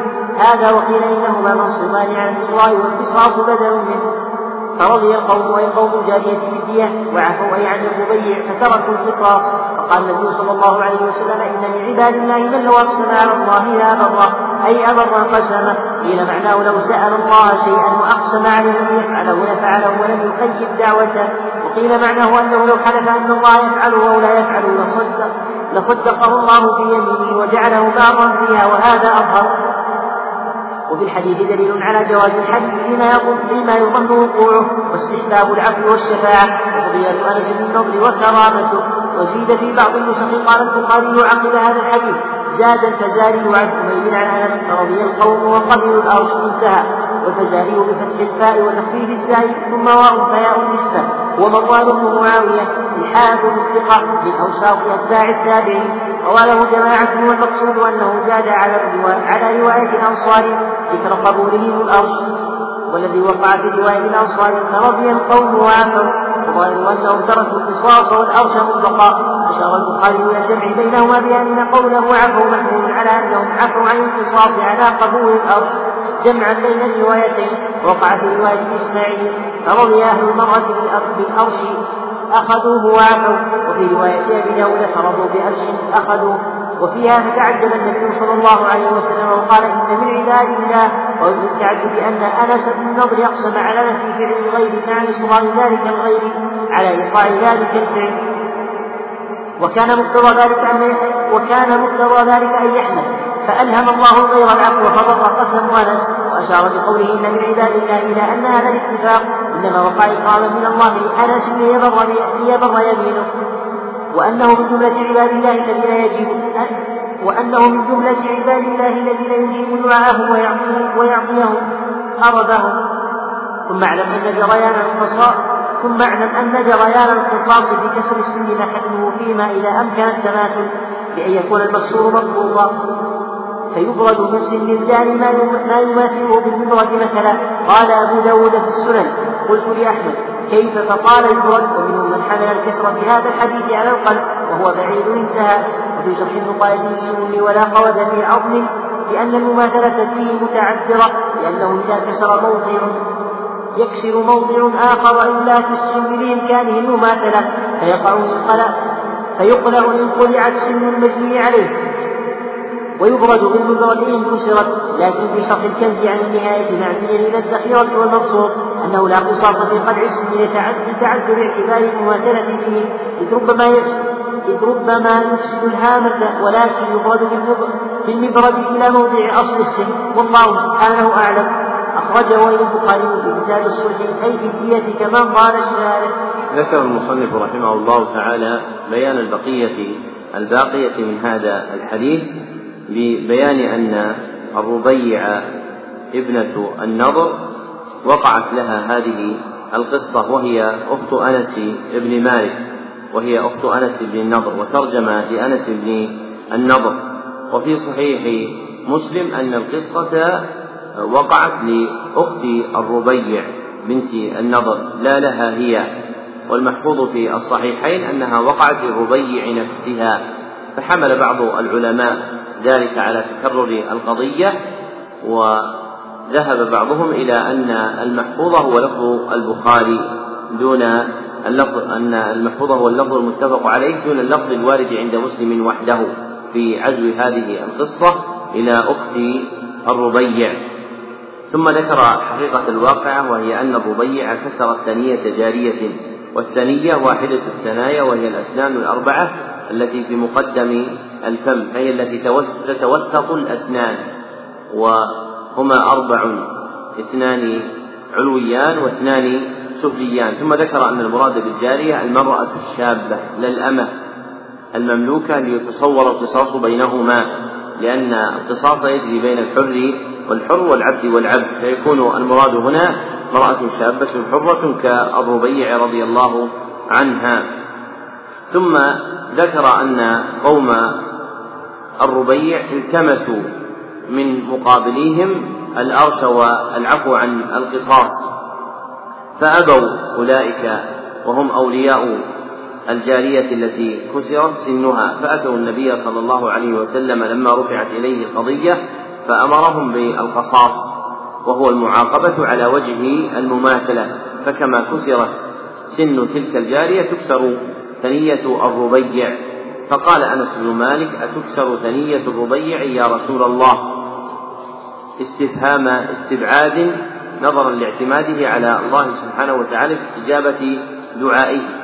ثم نقل توجيه ما جاء عن أنس بن النضر أنه قال والذي بعثك بالحق لا تكسر ثنيتها مع قدره صلى الله عليه وسلم أن حكم الله هو القصاص. فكيف يبدر من الصحابي ذلك في منازعة حكم الله سبحانه وتعالى ثم ذكر أجوبة عنه وهو أن النبي صلى الله عليه أن أنسا رضي الله عنه حلف هذا اليمين تأكيدا على النبي صلى الله عليه وسلم في طلب الشفاعة من أولياء تلك الجارية ليشتد صلى الله عليه وسلم في العزم على أولياء تلك الجارية بأن يرضوا يرضوا بالأرش وأن يعفوا وأن يعفوا وقيل إن ذلك بدر من أنس بن النضر قبل أن يعلم أن القصاص حتم. وقيل إنه قال ذلك لا على إرادة الإنكار بل قاله توقعا ورجاء من فضل الله. وهذا الاحتمال الثالث هو الذي نصره الطيبي في شرح المشكاة وهو الأظهر. لأن النبي صلى الله عليه وسلم بعد ذلك علله بقوله إن من عباد الله من لو أقسم على الله لأبره. فهذا يدل على أن أنسا لم يقل ذلك ردا لحكم الله عز وجل ولا جهلا به وإنما قاله توقعا ورجاء لفضل الله عز وجل وثقة فيه. والقسم على الله سبحانه وتعالى لمن كانت تلك حاله سائغ. فمن قوي إيمانه ورسخ يقينه وحمله حسن الرجاء بالله على الإقسام عليه في أمر قدري فذلك جائز. أما من أقسم على الله سبحانه وتعالى مع الإدلال عليه بعمله والاغترار بحاله فهذا محرم لا يجوز. وهذا فصل المقال في حكم الإقسام على الله سبحانه وتعالى أنه جائز في حال واحدة وهو أن يكون صادرا ممن قوي دينه وحامله على ذلك حسن الظن بالله عز وجل. فلا بد من اجتماع معنيين. أحدهما كمال حال المقسم بقوة دينه وإيمانه والثاني أن يكون موجبه حسن الظن بالله وقوة الرجاء فيه ثم إن كلام الطيبي المنقول كما سبق هو من شرح المشكاة. فإطلاق العزو إلى الطيب في شرح الأحاديث يراد به هذا الكتاب وهو من أنفس كتب الحديث. وقد عول عليه ابن حجر كثيرا فتجده كثيرا يقول في الفتح قال الطيبي ومراده في شرح المشكاة وهو مطبوع مع قلة وجوده اليوم. ثم ذكر بعد ذلك أن قوله كتاب الله القصاص مرفوع على الابتداء والخبر وقيل منصوبان على الإغراء في الأول كتاب الله يعني إلزموا كتاب الله أو خذوا كتاب الله وأن قصاص بدل منه والمشهور هو الأول والمراد بذلك الإشارة إلى قوله تعالى والسن بالسن فإنه نص في القصاص في هذه الواقعة. ثم ذكر ما وقع في الحديث من رضا القوم وعفوهم وتركهم القصاص ثم قوله صلى الله عليه وسلم إن من عباد الله من لو أقسم على الله لأبره يعني أبر قسمه ولم يحنث فأمضاه الله عز وجل كما أقسمه ذلك المقسم وهو هنا أنس بن النضر رضي الله عنه. ثم ختم بالإنباه إلى ما وقع من زيادة في بعض النسخ وهي قال البخاري عقب هذا الحديث زاد الفزاري إلى آخره وبين أن الفزاري هو مروان بن معاوية الحافظ روى له الجماعة بألف ولام وهم أصحاب الكتب الستة. ثم ذكر ما جرى من الخلف فيما حصل من القوم. هل هو العفو عن الأرش والقصاص أم قبول الأرش والعفو عن القصاص؟ والصحيح أن الذي وقع منهم في الروايات المحفوظة أنهم قبلوا قبلوا الأرش وعفوا عن القصاص. ولذلك صواب السطر الأخير من الصفحة السادسة والخمسين بعد المئتين محمول على أنهم عفوا عن القصاص لا على أن أنهم عفوا على عن القصاص لا على قبول الأرش جمعا بين الروايتين فكلمة لا ساقطة. فهم لم يعفوا عن قبول الأرش بل أخذوا الأرش ولكنهم عفوا عن القصاص. والأرش هو دية الجراحة يعني ما يحكم به عوضا عن هذا الكسر. ثم ذكر بعد ذلك حكم جريان القصاص في كسر السن والسن التي جرت عليها جناية إما أن تكون الجناية بالقلع أو بالكسر. فإن كانت بالقلع فالصحيح أنها كذلك تؤخذ بالقلع خلافا لبعض الحنفية كما ذكر المصنف رحمه الله تعالى قولهم وعللوه بأنه ربما يفسد الهامة يعني يفسد الرأس. والصحيح أنه لا يفسده ولكن يحصل له ألم عند حدوث القلع في أول الأمر. واليوم قد زال ما كان يوجد من الألم في سالف الزمان. فمن قلع سنا قلعت سنه قصاصا عنها. وأما الكسر فإنه يبرد بالمبرد بقدر ما كسر من تلك السن لئلا يحصل حيف في الجناية. فلا يجوز أن تؤخذ عصا أو ثقل ثم تضرب به السن لإرادة القصاص منها لأنه ربما كسر أكثر مما كسر من الأخرى بل تبرد بمبرد حتى تذهب بالكلية. ومعنى قول السمني في شرح النقاية لا قود في عظم يعني لا لا قصاص في عظم وهذا بلا خلاف. فالعظم لا قصاص فيه وأما السن فيجري فيه القصاص. وقوله الشمني المراد به الابن لا الأب. فإن الأب وهو من؟ نظم نخبة الفكر لمن؟ نظم نخبة الفكر يا إخوان؟ اللي صححناه موجود ترى في المركز. قلنا هذا من أحسن يعني آه، منظومات النخبة. قلنا للشمني الأب الذي هو محمد بن محمد بن حسن الشمني وهو مالكي. أما ابنه أحمد فإنه كان حنفيا. لذلك ينقل المصنف كلامه في مواضع مختلفة من هذا الكتاب. وهذا آخر البيان على هذه الجملة من الكتاب. وبقيت بقية من الكتاب أرى والرأي لكم إن شئتم أن نستفيد من الوقت بين العشاءين فنقرأ فيه لئلا نتأخر في آخر الليل لأنه بقي قدر حسن من الكتاب فبقي نحو خمس وسبعين صفحة. فإن رأيتم أن نقرأ بين العشاءين ثم نكمل ما بقي بعد العشاء فذلك الأحسن. وإن أردتم أن نبقى على ما سبق فذلك حسن. فما تقولون؟ الأحسن من حسن؟ نقرأ بين العشاءين إذا إن شاء الله تعالى نكمل بين العشاءين ونترككم ترتاحون حتى نكمل الدرس بعد المغرب. وفق الله الجميع ما يحب الله الحمد لله رب العالمين وصلى الله وسلم على عبده ورسوله محمد وآله وصحبه أجمعين.